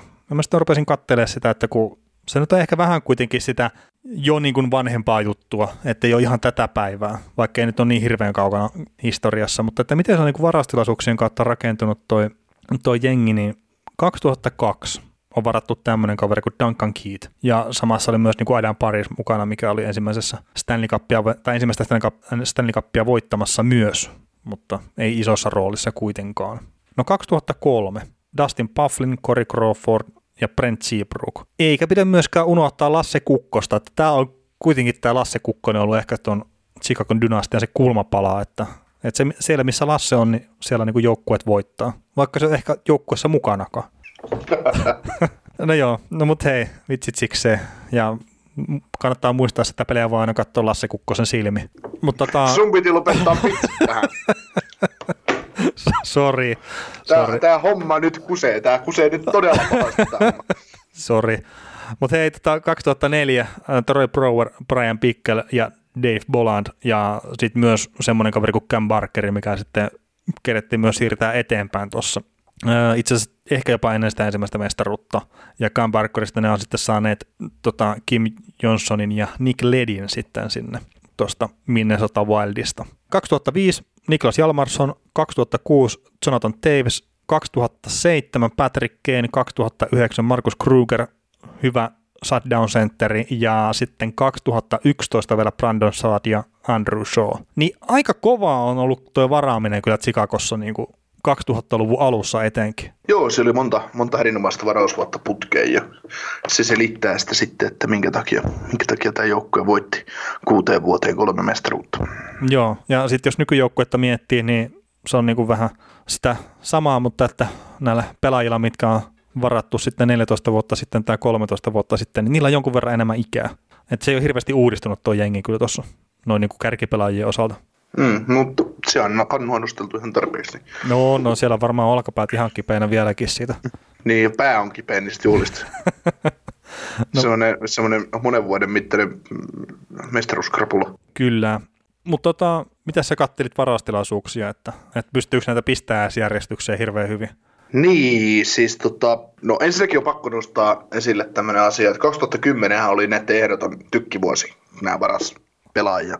Nämä on varannut ne on varannut Joachim Newstromin, Justin Hollin, Stephen Jossin ja Kevin Hayesin. Niin, Flyersin poika Näin sieltä. niin, ja tota, ihan oikeasti siis tämmöinenkin varaustilaisuus, kun ne on varannut kaksi, kaksi raitin puolen pakkia ja kaksi sentteriä, niin tämä olisi jossain tota, Kälkärissä, niin tämä olisi hyvä varaus vuosi. Mm. Nämä olisi Kälkärissä he runkopelaajia kaikki tyyliin. Niin, miten... Jossain, jos, jos, käännettä, jos käännetään sitä sillain. Ja, ja tää, tämähän nyt ihan huumoria, mitä mä puhuin tästä 2010, koska teillä pääse lähelle tätä kolmen listaa. no ei. Se, mutta se just, se just sitten otetaan 2011 Brandon Saad, Andrew Shaw, Philip Donald. Niin siis ihan hyvin voisi nostaa. Nämä on, niin kuin, nämä on roolipelaajia, nämä on hyviä pelaajia. On, on. Ja sitten Donald ja Saadi, niin no miksi Andrew Shawkin, siellä rupeaa ehkä loukkaantumista näyttelee jonkun verran roolia, mutta että niillä on vielä uraa edessä aika paljon.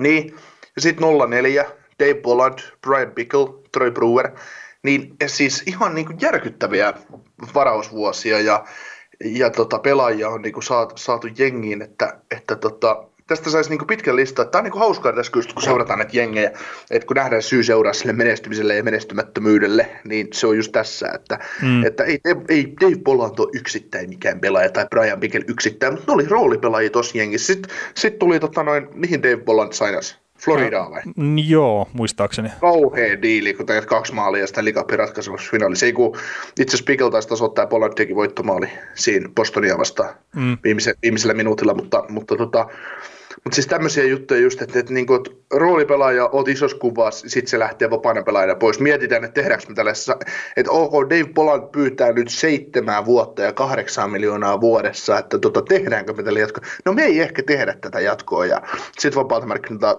Floridaan tai jonnekin vastaavaan jengiin ja, ja sitten ollaankin, että no niin nyt meillä on huippupelaaja, meillä on ykköskentää, kakkoskentää, laita hyökkää täällä ja nyt odotetaan pisteitä, se tekee 43 peliä 1 plus 4 ja sitten mietitään, että mikä tässä meni pieleen. Joo ja siis itse asiassa Bolant niin myytiin tuonne Torontoon ennen sitä Panthers-sopimusta. Et Chicago, Chicagohan on joutunut niin kuin pistää pelaajia niin kuin pihalle ihan ovista ja ikkunoista tuossa palkkakaton takia. Et Joo, se on joka vuotinen tilanne, tilanne oli tuossa jossain vaiheessa, niin kuin nyt on pohdittu Tampa Bay kohdalla. Sama Tampa Bay ei toki voittanut yhtään mitään, mutta se, että, että niin. kun kenestä täytyy päästä eroon, että päästä, päästä aloittaa seuraava kausi. Mutta tota, hei, kolmantena, 2006 drafti, ö, ei mitään muuta erikoista, paitsi Jonathan Taves. Ö, nousee pelkästään Tavesin ansiosta, että kolme kertaa Stanley Cup ja ykkössentterinä ja ehkä parasta ennen päiväys on jo nähty, mutta, mutta kyseiseltä pelaajalta, mutta, mutta edelleenkin toimii, toimii kyllä. Ja monet kritisoi Jonathan Davisin sopimusta, niin kuin Patrick Kanein sopimusta. No Jonathan Davis ehkä enemmän. Ei tule pisteitä ihan niin paljon, mitä on joskus tullut ja, ja tälleen, että pitäisi päästä eroon, mutta mä näen enemmän ongelman siinä, että tuonne pitäisi pystyä varaamaan uusi ykkössentteri. Davisi on ihan hyvä, mutta se ei ole niin mestaruutta tavoitteleva joukkueen ykkössentteri enää. Tai olisi, jos siellä olisi niin semmoinen kunnon pistelinko kakkosentteriksi, mutta, mm. tai ykkösentteriksi, mutta, mutta tota, että semmoinen parasta ennen päivää, jos on mennyt, mutta kolme, ring, kolme sormusta ja, ja tälläin, niin, ja olympiakultakin taitaa olla, kaksi kappaleenkin taitaa melkein olla. Niin, niin, tota- taitaa tota, olla, joo. Niin, tota, niin, niin, eipä siinä. Eipä no, on siinä. se ihan ok uraan pelannut. Että... Niin, me on keski, keskikertainen. keskikertainen se. Mutta se kertoo just, Jonathan Davis, me nostettiin Erik Staali, hei, Karolainen ykköseksi niin tota, Jonathan Davis meillä tällä kolmantena vasta, että Chicagon kohdalla. Ja siihen pitkälti syynä on se, että kakkosena, kakkoseksi nostin tuon 2003 varausvuoron tai varaustilaisuuden. Se tuot ykkösmaalivahdin organisaation Dustin Bufflin ja Brett Seabrookin. Ja, ja tota, Brett Seabrook, Dustin Bufflin, no Bufflin oli hyökkäjä Chicagossa, mutta tota, tämä on niin tästä niin kolme niin laatu, laatupelaajaa tuotu jengin sisälle tuohon aikaan, että mikä kantaa hedelmää. Ja Seabrookin kanssa on edelleen sama, että, että kolme mestaruutta, olympiakultaa, taitaa olla maailmanmestaruuskin, jos on päässyt MM-kisoihin tai joutunut MM-kisoihin pelaamaan, niin tota, kun ei aika turhan usein ole pudotuspeleistä ulos jäänyt. Niin, tota, mm, paitsi viime vuosina. Mm, niin, niin, tota, niin, niin, niin. Seabrooki oli osana tämän joukkueen gloriaa ja ja sai sen mukaisen sopimuksen ja nyt alkaa parastainen päivä, jos olen ohi tälläkin kaverilla. Toki Seabrook tietää se myös itse, että tota, alkaa olemaan niin kuin menee talven lumia, mutta, mutta kun NHL on palkkakatto, niin noista pelaajista ei pääse eroon ja, ja tota Seabrookikin varmaan toivoisi, että hän pääsisi Chicagosta pois olemasta pois tieltä siinä joukkueessa, mutta kun ei kukaan ei huole, niin No katsoo nyt, että pelaako enää ikinä peliäkään, että on siellä pitkäaikaisloukkaantuneiden listalla, kun oliko se molemmat lonkat tai jotain tämmöisiä, että niin leikattiin? Joo, taisi jotain vammaa olla. Mutta... Joo, tai siis on niin paljonkin vammaa, mutta että siellä oli jotkut niin kuin silleen ihan käsittämättömät, että miksi on pelannut niin kuin enää moneen vuoteen. No joo, mutta siis 2003 niin ykkösmaalivahti, top 2 puolustaja ja Bufflin, niin se ajaa ohitte tuosta 02, 02 draftista, josta tuli just Dagakit ja James Wisniewski. Että tämä on niin kuin, ei ihan niin, kun tässä on no Wisniewski ei ollut ihan niin huippupuolustaja kuitenkaan. Hyvä puolustaja, mutta ei huippupuolustaja. Niin yksin kiittää riitä nostamaan niin kuin, tai tiputtaa tätä 03 pois täältä. Mm.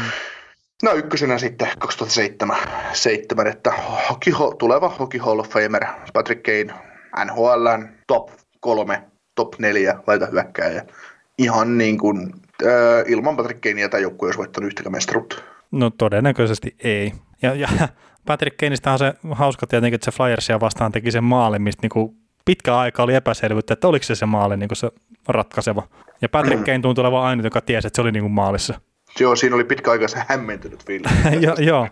joo. Ei ole itse asiassa pitkä aika, kun mä katsoin sen maalin tuossa niinku just taas uudestaan. Ja just se, että kun Patrick Kane lähtee tuulettaa sinne niinku kohti omaa maalivahtia ja kohti Antti Niemeä siis ja, ja näistä sitä kyseistä maalia. Ja sitten niin joukkuekko vertaisi, että niin ol, oliko se maalissa, valmennusjohto ei tiennyt, että oliko se maalissa, että, että kyllä vähän niin kuin sille yllättäen alkoi ne juhlat siinä. Joo, Antti Niemikin tyylille uskollisena ei ottanut edes kypärää pois ma- päästä tai tiputtanut mailaansa tai mitään, otti vaan niin kuin alas vaan keiniä ja oli, että on näitä nyt ennenkin voitettu tyyliin, vaikka ei ollut voitettu. niin. Se otti chillisti, se on, se on hauska, hauska video kyllä, tai hauska päivä. Joo, semmoinen pikkuinen käsinyrkki. Mm, yes. Se no siis Antti Niemi, on, Antti Niemi on sellainen tyyppi, ei se, joo, ei, se, ei, se, ei se ota ylimääräistä, ei se ylimääräisiä riapu.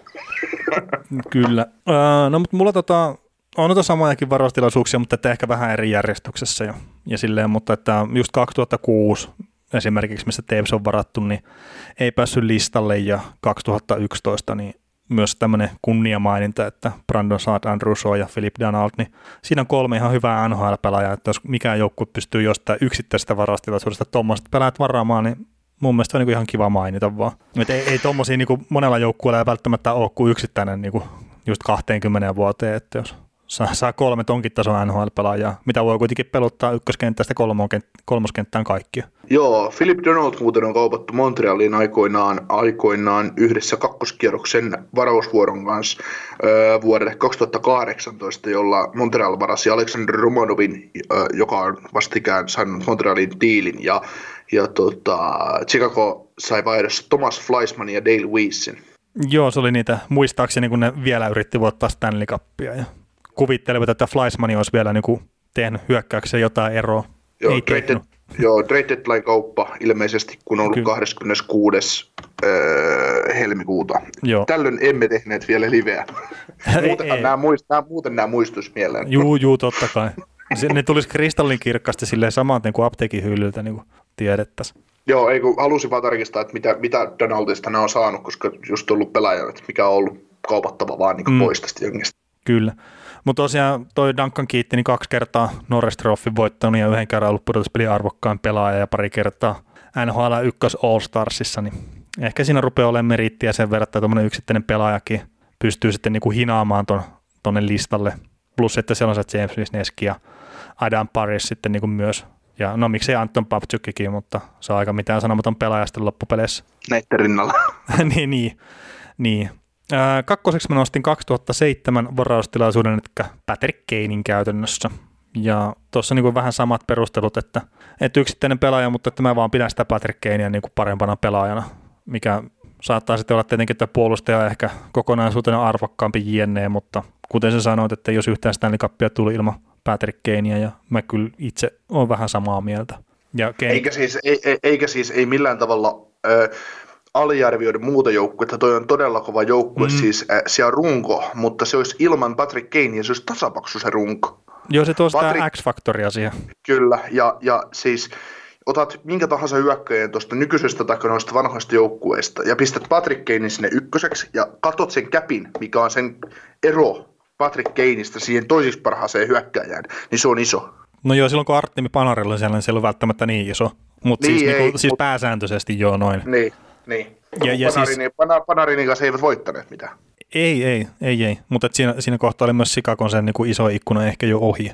Ja, ja siis sanotaan nyt vielä sekin, että ei ne olisi kyllä varmasti ilman Duncan Kittiäkään voittanut yhtään Stanley Cupia. Ei, ei.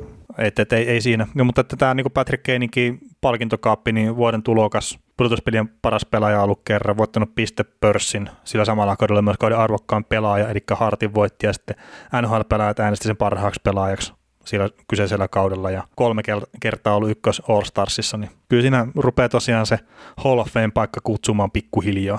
Niin se olisi lopettaa uransa nyt ja se olisi kahden vuoden päästä Hall of Fameissa. O- olisi ihan varmasti. Ja siis toihan niin tuo Hard Trophy, niin se on semmoinen, että ei teillä olla yhtään pelaajaa, joka on sen voittanut, joka ei Hall of Fameissa olisi.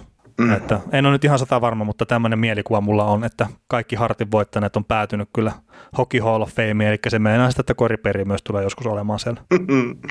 mutta 2003 mä laitoin ykköseksi, että siinä se laajuus nyt sitten ajo kuitenkin ohi, että siellä on Brent Seabrook ja Corey Crawford, mitkä ovat tosi tärkeitä pelaajia tuolle Chicagolle jenginä, ja sitten siellä vielä Dustin Pufflin, mikä on sitten pääosa urastaan tehnyt kyllä niin kuin toisaalla, eli Atlantassa ja Winnipegissä, mutta ollut ihan äärettömän hyvä pelaaja tuohon sarjaan. Niin. Ja, ja sitten tietenkin se Lasse Kukkonen, että, että, että pakkohan se oli nostaa ykköseksi sitten. Joo, aika jännä silloin, kun mietitään tuon Crawfordiakin, että sille meni aika kauan aikaa, että se otti ykkösmaalivahdin tuossa organisaatiossa. Niin, no mutta siellä oli tietenkin Antti Niemi pelasi tosi hyvän kauden siinä, kun ne voitti sen ekan kapin ja, ja näin, mutta että... Mutta se oli Cristobal Hue lähtökohta No joo, joo, se hankittiin sinne ykkösmaalivaiheeksi, mutta se, no, se ei mennyt ihan silleen putkeen. Mm, mutta kuitenkin, kun miettii, että 2003 varaustilaisuudessa on Crawfordi otettu ja se on vasta 2010-luvulla puhunut kukka. Niin, no mutta se on maalivahtien kanssa just tota, niin, että vain harvat ja valitut on niin pystynyt seuraavalla kaudella ottaa se ykkösen paikan heti. No, tai pelaamaan jonkinnäköisen paikan ja, ja niitä, on, niitä on hyvin vähän. Ja siis sama jokin Kari Priceinkin pätee, että Joo, ei sekään ihan seuraavalla kaudella ollut siellä. Ei, että siellä kuitenkin on pohdittu Montrealissakin, että kumpi me myydään, Halakki vai Price. Että oh, niin, niin. kumman varaa, kumman varaa sitten lähdetään rakentamaan tätä jengiä. Joo. Mutta joo. Ei liity, ei liity Chicagoon sinällään, mutta liittyy maalivahtiin. Joo, mutta Dustin Pufflin silleen niin kuin ihan mielenkiintoinen ehkä mainita, että kun on hänkin ollut niitä pelaajia, mikä on ollut pakko myydä eteenpäin, niin tässä on ollut isompi tämmöinen paketti, että on tämä Akim Aliju, mikä nyt oli tällä kaudella niin kuin uutisissa twiittiensä ansiosta ja, ja, ja no, ikävä historia kaikin puolin, mutta Akim Aliju on niin kuin mennyt Chicagosta poispäin, Dustin Pufflin, Ben Eager ja Brent Sobel, ne on niin kuin lähtenyt poispäin ja sitten takaisinpäin Chicago on tullut jo aikamoista pakettia, mutta sitten esimerkiksi 2010 varaustilaisuuteen on tullut kaksi varausvuoroa, joilla on se Kevin Hayes ja Justin Hall varattu, ja kumpikaan ei ole ikinä pelannut Chicagossa peliäkään. Niin, niin, niin se, että on ollut pakko tehdä, mutta että ne on käyttänyt myöskin, että jos miettii Kevin Hayes ja Justin Hall, niin ne on ihan ok varausvuorot, mutta ne ei ole ikinä tosiaan sitten vaan tuossa kyseisessä seurassa pelannut. Ja Kevin Hayes... Mihin Kevin, He- Joo. Oikein Hayes, mihin se kaupattiin tuolta? Ei, sitä ei kaupattu ikinä minnekään, vaan hän ei ikinä tehnyt sopimusta. Että okay. siis oli näitä yliopistossa, niin kuin pelasi sen neljä kautta ja sai vapaa-agentin paperit ja heittäisin tälleen, että Bostonissa kävi kääntymässä ennen kuin sitten meni sinne Rangersiin. Joo. Ja Justin Hallihan taitaa olla näitä ö, Toronton puolustia nyt tällä hetkellä, että vähän pitemmän polun kautta sitten niin kuin NHL on päässyt, että ei ole ikinä tarvittu sopimusta Chicagosta hänelle. Kyllä, ja samat Stephen Jones ei pelannut peliäkään NHL, NHLn puolella äh, Chicagossa. Hänet kaupattiin kesällä yhdessä Patrick Sharpin kanssa Dallasin, ja Jim Nill oli silloin kauppas äh, Ryan Garbutin ja Trevor Dalein toiseen suuntaan. Mm. Chicagoon. Ja halu, se sanoi nimenomaan Jim Nill silloin, että tämä oli tämä Stephen Jones oli se juttu, mitä me haluttiin sitten Chicagossa, että Patrick Sharp tuli kylkiäisenä palkkaansa toki. Patrick Sharp tulee kylkiäisenä. Asia kunnossa. niin, asia kunnossa. Se oli, se oli, Dallas, se oli Dallasilta hyvä kauppa, kun ne pääsi eroon Trevor Daleista ja Rajan Karputista. Karput oli kuitenkin sitten kolmas neloskeitä jyrä. Joo, oli muuten nopea kaveri. Joo. Mutta mennäänkö Coloradoon? Mennään. Ja sieltä niin valmentajista. Joo, mulle tuli yllätyksenä, että Jared Bednar on kanadalainen. ei muuten ehkä ole tämmöinen niin perus pohjois-amerikkalainen nimi. Ei, mä mielen se jotenkin tsekkeihin tonne jotenkin, mutta mä en niin käsitä, että en kyllä käsitä, koska kysitsi puhuttaisi, jos se olisi eurooppalainen päävalmentaja. Niin, niin, niin totta kai. Että, että, että, tota, jotenkin, jotenkin todella mielenkiintoista. Mutta tosiaan Jared Bednarin valmennusryhmään kuuluu avovalmentajana Ray Bennett ja, ja tota Nolan Pratt ja mainitaan nyt se Jussi Parkkilakin sieltä maalivat valmentajana. Mutta tota, Parkkilasta ei puhuta tässä jaksossa sen enempää.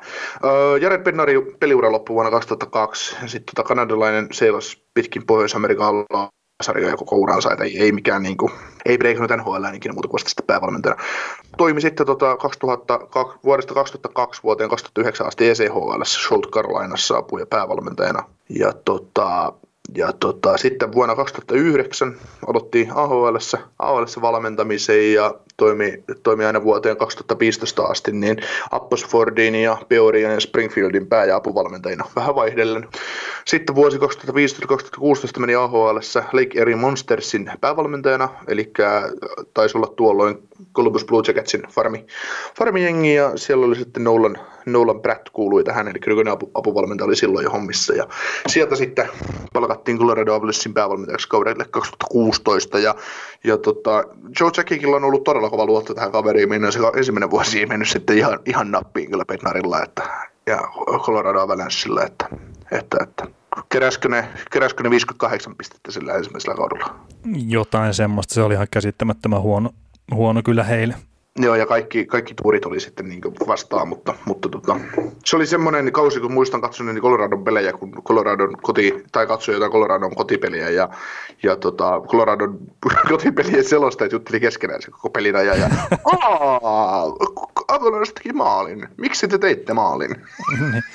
Itse asiassa hei, 48 pistettä keräsivät tuolla kaudella. Joo, siis se on ihan, ihan käsittämättömän huonosti. Että jo, miten jo. se onnistuu pelaamaan niin, niin huonosti tavalla. No joo, ja siis sehän on semmoinen kausi, että siis Colorado ne kaikki tilastot on ollut niin kuin liian huonoja. Että se ei ole vaan ollut niin huono se joukkue kuin mitä on pistesaldo kertonut. Mutta edellisellä kaudella 82 pistettä, seuraavalla 95. Että toi on niinku, et, miten on pystynyt se 48 pistettä kerää sieltä, niin se on hyvä kysymys. Joo, nousi vaivihkaa pudotuspelijoukkueeksi seuraavalla kaudella. Joo.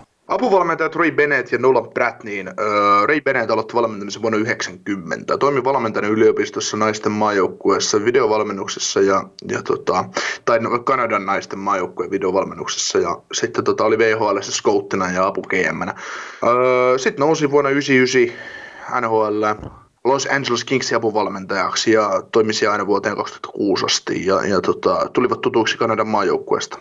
Et, äh, Ray Bennett oli videovalmentajana myös niin kuin miesten maajoukkueessa, missä Andy Murray oli päävalmentajana. Tai valmentajana, en muista oliko päävalmentaja, päävalmentajana kuitenkaan. Äh, sitten tota, tässä Los Angeles Kings, Kings tota noin, äh, apuvalmentajapisteen aikaan vuonna 1999-2000, niin niin mukana oli valmennusryhmässä myös Dave Tibbett, eli nykyinen Edmund Oilers päävalmentaja.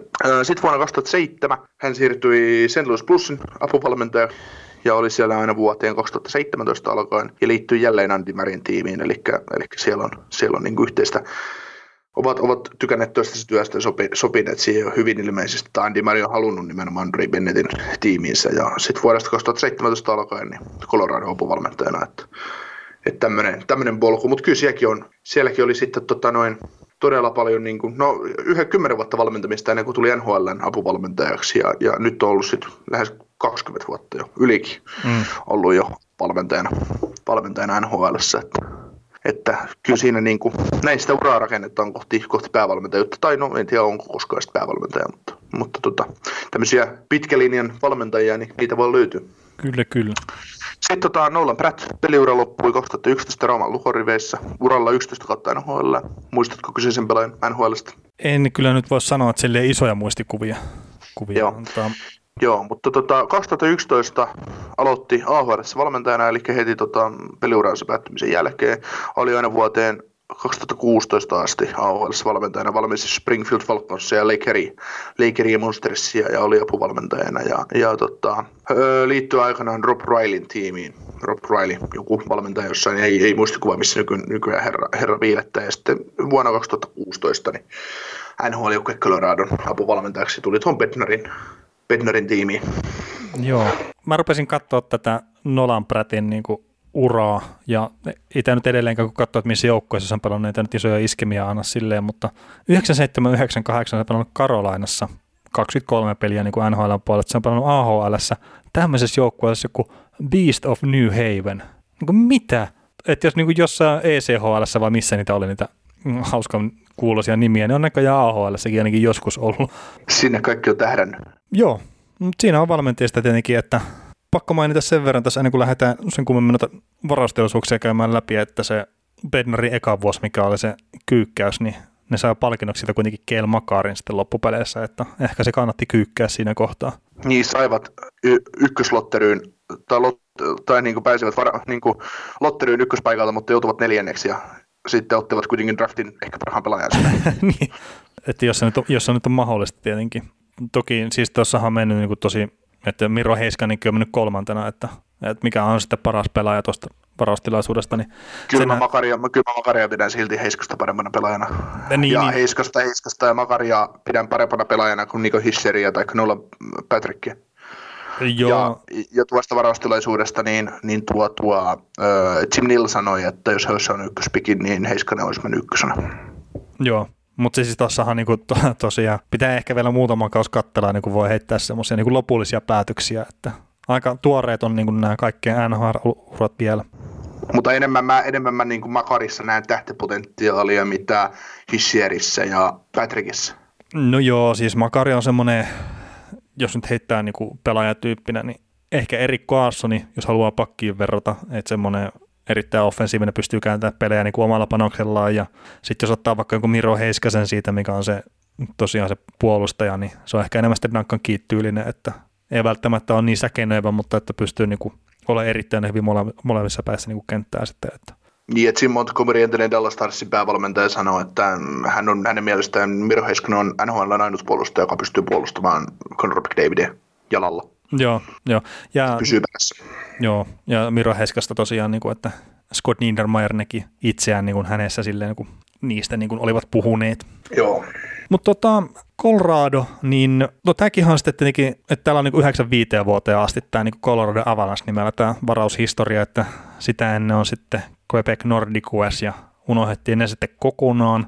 Ja sitten 2001, köhän se nyt oli, kun sitten toi voitti sen mestaruuden toi Colorado, joo, eli Ray Borgue voitti silloin mestaruutensa, niin, niin, niin mä en sitten niin siihen ruvennut katsoa, että miten on varastilaisuuksien kautta ne pystynyt rakentamaan sitä jengiä kertaa. Ehkä pääosio on sitten kuitenkin sitten Kepek-aikaista kautta sitten niin kuin just esimerkiksi vara- näiden pelaajasiirtojen kautta, jos niin Peter Forsberg ja Ray Borguekin, mutta että 97 Ville Nieminen, 98 Alex Tange niin kuin esimerkiksi on varattu niin kuin siihen 2001 mestaruusjoukkueeseen. Ja no 2000 taas John Michael Laiski olla sitten myös siinä joukkueessa. Joo, mua vähän hämmensi, kun kuuntelin John Michael Lylesin haastattelua tuossa joku päivä jossain podcastissa, niin, niin kun hänestä puhuttiin kiekollisena puolustajana, niin mä jotenkin, mä jotenkin niin lasken 1 plus 1, että John Michael Lyles ja kiekollinen puolustaja, koska olen nähnyt vain häneltä tyyliin tätä uransa loppupuolta, jolloin hän ei ollut enää kiekollinen puolustaja. Joo, se oli kyllä niin kuin OK-tason kiekollinen puolustaja sinne. Joo, kun miettii, tehnyt aika hyvä piste kuitenkin urallansa. Niin, niin, ja sitten kun miettii, että mikä aikakaus on silloin ollut NHL vielä, ettei ole välttämättä maaleja tuli ihan samalla tavalla kuin tänä päivänä. Mutta Coloradolla 11 varaustilaisuutta, jossa ovat varanneet pelaajia silleen, että ne on pelannut yhteensä yli tuhat peliä NHL, ja noista on sitten kaksi kappaletta semmoisia, joissa peliä on tullut yli 2000, ja yksi kappale jopa semmoisia, että yli 3000 NHL-peliä on niin yhteensä pystyneet nuo pelaajat naputtelemaan kasaan. Ja varastilaisuuksista kaksi on semmoisia, että pelaajat on yhteensä tehnyt yli tuhat tehopistettä NHL. Ja sitten jos katsoo tätä niin kuin Montrealin, Montrealin niin kuin Coloradon tota rakentumista, että niin kuin nykyjoukkuetta, niin tämähän on semmoinen mielenkiintoinen, että tämä on aika niin kuin nopsaan uudelleen rakennettu tämä Coloradon joukkue. Ja se sitten näkyy myös tässä, kun katsoo varaustilaisuuksia, että 2011 kapteeni Gabriel Landeskog, 2013 Nathan McKinnon, 2015 Mikko Rantanen ja melkein turha niin kuin ketään muita nostaa esiin. Ja sitten just tosiaan nämä niin kuin tuoreimmat, eli Kelmakarit ja nämä, niin ne ei sitten tähän niin kuin meidän listaukseen niin kuin päässyt sitten sen takia, että ne on liian uusia varaustilaisuuksia. Mutta miten Niko, Coloradokin ihan hyviä varaustilaisuuksia, niin miten sä lähdit näitä purkamaan? Joo, mä jäin tosiaan miettimään, miettimään tässä tota noin, sitä Makarin varaamista, että oliko se sittenkin tota, ottavan ykköskierros. Koska, koska tuossa tuli, tossa tuli tota, siinä Matt Dusein kaupassa, Matt Dusein kaupassa tuli Kondicis, tai niin kuin ehdollinen ei, ei, itse asiassa se, se, on Bowen Byram, se kyseinen Aa. kaveri. Okay. Kun se on 2017 niin. marraskuussa on tehty se Matt Duseinin kauppa. Joo, anteeksi, anteeksi. Mä joo. sekoilin vuosissa siis, joo. No vuodet menee, vuodet menee äkkiä, kun ja vielä nopeammin on alkanut menee, kun sun kanssa näitä podcasteja tehnyt. Ei, jos se mitään hitaammin ruvennut menee. Ei, se on, se on aika tuskallista touhua siinä vaiheessa. Mutta tota joo, no Coloradossa muutenkin, niin niillä oli se 90-luvun loppu, tai 2000-luvun no se vaihde, niin oli vähän semmoista hohoja varaamista mun mielestä. Mutta tota, tota, silti, että se on niinku parantunut mitä, mitä niin kuin lähemmäs nykyhetkeä on tultu tavallaan, niin on parantunut varaaminen, mutta, mutta nostan kolmanneksi tuon 98 varausvuoro, että siellä on, tai varaustilaisuuden, kun sieltä tulee Alex Tangei, äh, Martin Skola ja Robin Rikier, brasilialainen puolustaja. Taitaa itse asiassa lukea Brasilia jossain, mun mielestä ah, okay. brasilialainen. Mutta joo, niin tota, kolme ihan keskinkertaista pela- pelaajaa tullut tähän jengin, jengin sisälle. Ja, ja tota, no sitten semmoisia drafteja, että on niin mulla jäänyt pois laskuista. 2005 Paul Stast, niin 2007 kävi Schattenkirk, että ihan niin kuin 2015 Mikko Rantanen. Mä oon jättänyt ne pois vallan. Mm. Ja, tota, ja 2011 Gabriel Landeskog, nykyinen kapteeni. En pidä. Että yksi nämä niin yksittäisen pelaajan drafteja. Että, että, tota. Niin ja siis joku Mikko Rantanenkin ihan saattaa sille, että olla vuosien päästä taas, että tarpeeksi kun on uraa takana ja muutama voittomaali Stanley Cup-finaaleihin, niin saattaisi olla niin, eri. Niin, rupeamme, rupeamme arvostaa vähän eri lailla. Mutta tota, joo, kakkoseksi nostettiin vuoden 2012 drafti. Eli Nathan McKinnon ja mainittako Will Butcher tuosta nyt, että Butcher ei ole peliä pelannut mun mielestä Coloradossa. Ei, se on näitä, mikä myös meni se yliopiston kautta sitten Joo. vapaana agenttina tuonne New Jersey. Joo, kieltäytyi, kieltäytyi pelaamasta tuossa joukkueessa tai saanaamasta sopimusta sinne ja odotteli, että tuun vapaa pelaaja ja sitten, sitten tota New Jersey nappasi pois ja, ja näin, mutta Will Butcherin nimen halusin vain nostaa, nostaa McKinnonin kylkeä, vaikka ei, mm. vaikka ei voida niin puhua pelaajista samana päivänäkään, mutta tota, McKinnon vaan siksi, että ihan NHL top 3 hyökkääjä mm. koko sarjan mittakaavalla, ainakin senttereistä, miksei no ihan top kolme hyökkääjä. Että yksikään laituri ei ajaa tästä kaverista ohi. Nostetaan yhden pelaajan voimin, mutta sitten tota, ykköseksi, kaikessa muussa tapauksessa McKinnon olisi ykkönen, mutta kun 2009 varaus, varaustilaisuus, uh, Matt Duchesne, Ryan O'Reilly, Tyson Berry, ja sitten Stefan Elliot, joka ei nyt ikinä sitten preikannut NHL kunnolla. Nykyään taitaa KHL pelata. Niin tota, tai Euroopassa, niin voi terve. Mm. Ja tota, jokunen vuosi sitten itse asiassa siitä oli keskustelua, että, että, tota, että kun Duchesne ja McKinnon ja molemmat oli vähän siinä ja tässä vähän pelaili, pelaili Coloradossa ja Colorado oli syvissä vesissä ja näin. Ja mä oon itse asiassa itse sanonut, että mä, mä satsaisin Duchesneen ja kauppaisin McKinnonin pois, mutta onneksi en ole nhl että tota, mutta joo, se on aika jännä juttu, että sulla on joukkueessa keski, keskikaistalla Duchesne, O'Reilly ja McKinnon, ja sä osaat vetää päin vittua sen homman. Anteeksi kirosana. Miten? Miten? Niin, no mutta kun se tarvii sitten sitä muutakin, että... niin, mutta toi olisi niin nykypäivänä NHL, kun mietitään, niin toi olisi ihan karmiva keskikaista. No, on siis ihan käsittämättömän kova. Ja siitä otellaan otetaan, että Paul niin olisi kastusjoukkueessa mukana, niin se, se, niin kuin, siinä, siinä ei olisi mitään järkeä tuossa touhussa, mutta, mutta tota, no, se on tota, sanotaan, että Dyseinin uran kannalta, hänestähän puhuttiin koppi, koppiriivaajana, niin, niin tota, hyvä, että pääsi pois. Se oli mole, itse asiassa Colorado rupesi voittaa sen jälkeen, kun Dysein on kaupattu pihalle sieltä, ja kaikki muut joukkueet on ruvennut häviämään, kun hän on mennyt niihin joukkueisiin. Ja, tota, ja tota, tota, tota, Raino O'Reillyhan kaupattiin tuolta sitten kaupattiinko vai menikö vapaana pelaajana Buffaloon, mutta, mutta tota, kaupattiin. Kaupattiin, kaupattiin ja, ja Buffalos tavallaan joutui, joutui vähän niin kuin sivuraiteille, kunnes pääsi pois sieltä. Ja on puhunut sitten jälkikäteen, että siellä on häviämisen kulttuuri siinä kaupungissa läsnä. Varmaan näinkin. Ja Tyson Berry, no siinäkin on puolustaja, joka on kaupattu, kaupattu niin, niin, niin. mutta joo, siis niin kuin todella monipuolinen drafti, että vaikka kenestä pelaajista varsinaisesti tällä organisaatiolla on hyötyä, hyötyä paitsi sitten niin kuin seuraavilla, seuraavilla niin kuin mitä on vaihdossa tullut takaisin, mutta itse mm. pelaajat ei ole tälle organisaatiolle tehnyt yhtään mitään, mutta hyvä varaus, varausvuosi. Joo, ja no itse mä en ole miettinyt sitä niin kuin tosiaan, että nyt tässä kohtaa podcastia hyvä käydä läpi, mutta mä en ole itse miettinyt sitä missään kohtaa, että, että onko se pelaaja pelannut siinä kyseisessä organisaatiossa hyvin vai, vai mitä, että tavallaan sille varausvuorolle itsessään antanut arvoa. Joo, mutta no joo, siis samalla tavalla mä itsekin ajattelen sitä, mutta sitten mä kyllä painotan, kun mä tein viimeisen päätöksen, että onko se tälle organisaatiolle mm.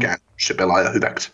No joo, joo. Ehkä, no saattoi olla, että mä just esimerkiksi Coloradon kohdalla niin sitä saatoin tässä miettiä ja sitten ehkä taas sitä niin viimeaikaisuutta, että jos mäkin niin kuin, tai no lähdetään noista, että mitkä ei mulla päässyt listalle, eli 05 post tästä, niin esimerkiksi ja sitten 96 heitetään tämmöinen, että siellä on esimerkiksi Samuel Paulsonia ja Dan Hainottia ja Mark Parisia varattu, että siellä on niin kuin useampaa pelaajaa sitten taas niin kuin varattu, että ei ole sitä yksittäistä. Jos mä nyt, kun sä nostit tuon Paulsonin, Pauls, Samuel Paulsonin nimen tuosta ylös, niin, niin tota, mä yhdistän tämän kun sä nostat hänet, hänet esille, mm. niin yhdistä hänet varmaan niin tuonne Anaheim Ducksiin. No joo, joo, siis itsellä ihan sama, että Anaheim Ducksiin joo, mutta että se oli niin kuin siinä kyseisessä joukkueessa sitten taas niin kuin ihan äärettömän tärkeä pelaaja niin, niin, sitä, siis, siis, siis sitä juuri, että jos, jos tota, äh, sulla ei olisi tarkkaa seurantaa Samuel Paulsonin urasta, niin sä et välttämättä nostaisi sitä tuohon. Mm, no en mä tiedä, siis kun mä nostin sitä sillä niin kuin mukaan tuohon niin mainintaan, että 2439 peliä mikä on niin kuin ihan älytön määrä pelejä niin kuin jostain varaustilaisuudesta. Niin, kyllä, kyllä. Ja sitten no, melkein 800 tehopistettä sitten myös, mutta totta kai niin kuin se, että niin kuin Paulson on mulle tuttu pelaaja niin kuin just se Anaheimin kannalta, niin on saattanut tietenkin lisää niin kuin vaikuttaa siihen. Joo. Siihen, että, niin kuin, että pystyy nostamaan sen, että välttämättä sitten jos olisi pelannut jossain toisessa joukkueessa, niin en olisi osannut nostaa sitä Paulsonia niin kuin silleen esille. Mutta tota, kolmantena mulla niin Nathan McKinnon drafti, eli 2013, että, että McKinnonilla sen verran nyt ei ole tavallaan metrejä takana tässä sarjassa, että pystyy niin nostaa yksittäisenä pelaajana niin itse pystyy nostaa tuonne top kolmoseen ja varmaan tuossa jos mennään muutamia vuosia eteenpäin, niin tulee olla ykkösenä kerta. McKinnoni on top kolme pelaaja koko sarjassa, ettei tarvitse puhua hyökkäjistä, että, että näin mä niin itse sen määrittelisin ja omaa ehkä omalla tavalla jopa enemmän sitä gamebreaker potentiaalia sitten kuin toi Conor McDavid mikä on aika paljon sanottu, mutta kyllä se niin kuin ihan saman luokan talentista puhutaan aika lähelle kuitenkin kuin McDavid on.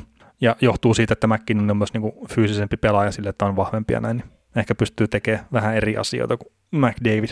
Mutta kakkoseksi nostin 98, mikä sullakin oli toi varastilaisuus, että siellä on esimerkiksi just se Alex Tänke ja Martin Skula, niin ollut siinä Stanley Cup-joukkueessa 2001 roolissa ja Tängelläkin jopa iso rooli, että pudotuspeleissä niin 23 peli on tehnyt 21 tehopistettä, niin se on silleen niin kuin ihan mainittava. Ja sitten tuo Robin Rieger, minkä sä mainitsit, niin sekin se yli tuhat peliä pelasi ja, ja, ja ei kyllä peliäkään pelannut tuolla Coloradossa, kun kerkesi tuonne Calgary Flamesiin siirtyä Tio Fleury kaupassa 99 siirto takarajalla ennen kuin NHLään pääsi, mutta, mutta että pelasi kuitenkin pitkän uran NHLssä. Joo, mitäs tota noin Tangei, niin kun Colorado voidaan yhdistää kenttä Heiduk, Chakik, Forsberg, niin missä Tangei pelasi?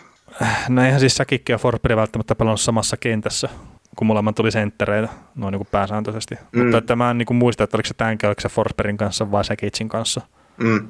sitten siinä.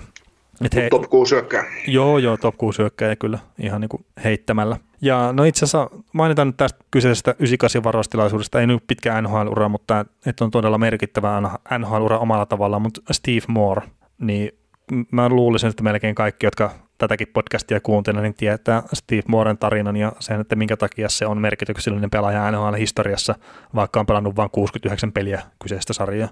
Ja, ja No ykköseksi mun mielestä oli helppo nostaa sitten 2009 varaustilaisuudesta tosiaan Matt Duchesne ja Ryan O'Reilly, niin ykkös- ja kakkosvaraukset, niin kuin, tai ykkös- ja kakkoskierroksen varaukset Coloradolle ja sitten vielä kolmoskierrokselta niin Tyson Barry, niin kyllä siinä alkaa olla semmoinen aika hyvä soppa kasassa ja sitten varaustilaisuuden puolelta. Ja kaikki on pelannut kuitenkin myös tuossa joukkueessa sille ihan jonkin aikaa, että eivät ole pelkästään niin kuin muualla pelannut, niin, niin, niin sen, sillä mä niin kuin nostin sen mukaan. Ja kaikki on tosiaan myyty muualle, niin Matt Dusein lähti ottavaan, että Shane Bowers ja Andrew Hammond ja sitten 2018 conditional pikki, mikä sitten taisi mennä 2019 vuodelle sen takia, että se oli top kolme pikkiä, ottava halusi sen Brady Tatsakin varata sitten siinä itse, niin se Bowen Byram on sitten Coloradoon tulossa jossain kohtaa tuossa ja oli siinä kolmas kerroksen varasvuoro myös, minkä toi Colorado sai, mutta en katsonut nyt sitä, että kenet ne varas sillä kyseisellä vuorolla silloin.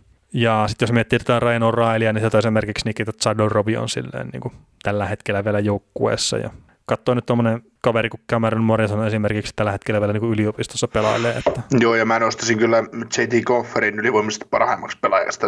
No joo, joo, se voi olla.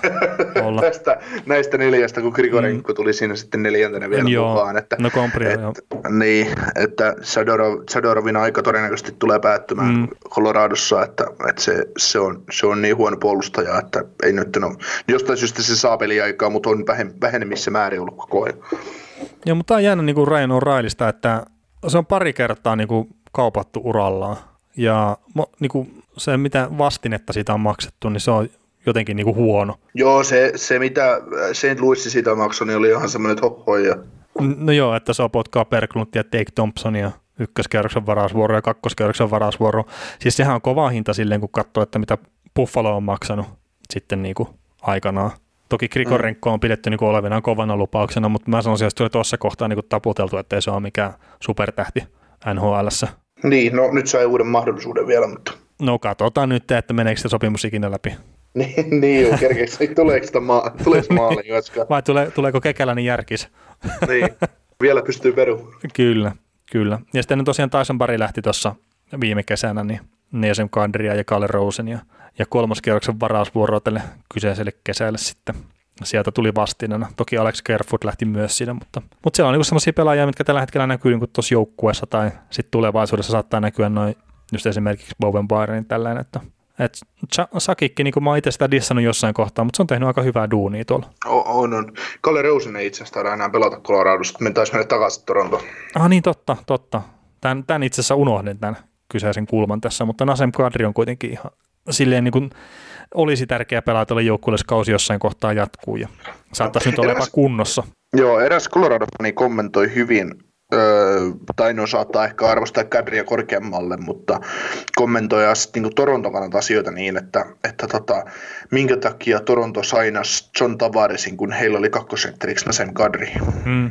No, no joo, no siis toi on tietenkin, että et ei ole kahta sanaa siitä, etteikö Tavares ole parempi pelaaja, tietenkään, mutta Nasem Kadri on sitten ollut monesti se pelaaja, mikä on repinyt sen joukkueen väkisin siihen niin kuin otteluun mukaan. Että jos ne on niin kuin ollut neppailemassa nämä Nylanderit ja Matthewsit ja kumppanit, niin sitten Kadri on se pelaaja, mikä on omalla hämmentämisellään niin kuin repinyt sen joukkueen mukaan. Eli vähän sama kuin mitä Matthew Tatsakki tekee tuolla Gälkärissä. Et se ei riitä, että sulla on niitä taitopelaajia, mitkä neppailee ja näin, mutta jääkiekko on myös tunnepeliä sitten jos ei mitään muuta, niin sitten tarvitaan jotain tämmöisiä Nasem tai Koriperin tai ihan mitä näitä nyt onkaan, tämmöisiä vähän niin kuin, niin kuin ehkä jopa yli äyräiden vuotavaa semmoista niin kuin aggressiivisuutta tai semmoista, että saa se oman joukkueen mukaan silloin, kun niillä ei ole se paras päivä. Joo, se tota, Nasem Kadrista oli hyvä, hyvä juttu tuossa tuossa tota noin, Brian Burge itse asiassa pisti Twitteriin joku jokunen aika sitten, on siitä nyt reipas kuukausi. Yritän tässä just kaivaa sitä twittiä. Joo, itse asiassa sen lapset hoitaa sen Twitter-tiliä, mutta liittyykö se tähän sen äh, Kadrin isään jollain tavalla? joo, kyllä. Joo, ja, joo tota... se on kertonut sitä podcasteissakin monta kertaa, että että se isä on sanonut jotenkin silleen, että jos sulla on joskus tämän pojan kanssa ongelmia, niin tuu sanoa mulle, niin mä vedän sitä lättyä. Joo, se on, se on juuri näin, että, että se on niinku, jotenkin, jotenkin niinku, hauska, hauska juttu, ja kun um, Brian Burgella oli tämä, että Ash Purkia, niin sieltä kysyttiin hauskaa, hauskaa tarinaa niin kuin Nassim Gadri liittyen, niin sieltä tuli justi, justiin tämä sitten. Ja. Joo.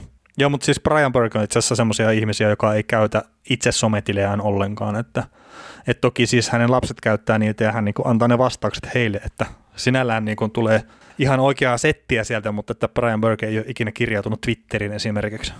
Joo, mä itse asiassa mietinkin sitä, kun mä luin Brian Burkin twiittejä, että voiko noin vanha, vanha jarru, niin tuleeko noin selkeää niin kuin tekstiä ja noin niin kuin, ilman kirjoitusvirheitä tai jotain muuta vastaavaa twiittejä ulos. Ei siis, niin kuin, no voisi olettaa, että vanhoilla ihmisillä on, niin kuin, voi, ja varsinkin tuollaisilla vanhan koulukunnan kavereilla voisi olla ongelmia niin kuin näiden kanssa, niin kuin ollaan jotain muita ihmisiä nähty, mutta, mutta, mutta nyt se syy sitten löytyy sille, että minkä takia joo, tulee.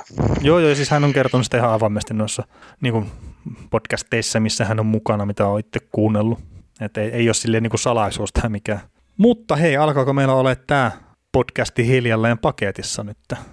Joo, taas saatiin kaksi tuntia hölistöä, hölistöä NHLstä ja neljästä joukkueesta ja, ja tota, mm, tällä viikolla uutisia vielä tosiaan ja, ja tota, seuraavana maanantaina niin neljä, neljä seuraavaa joukkuetta ja ne on tähän hienosti pistetty järjestykseen ja ne ovat tällaiset kuin Columbus Blue Jackets, Dallas Stars, Detroit Red Wings ja Edmonton Oilers ja Detroit, Detroit se on hieno joukkue, kun me päästään siihen käsiksi. No, joo, ja Edmonton on myös. tässä, ollaan, tässä on monta, monta, monta asiaa tulee, tulee, tulee, tulee esiin vielä ja, ja, tota, ja näin. Mutta hei, pysykähän kuulolla ja kiitos, jos olit kuunnellut tähän asti. Yes, isot kiitokset.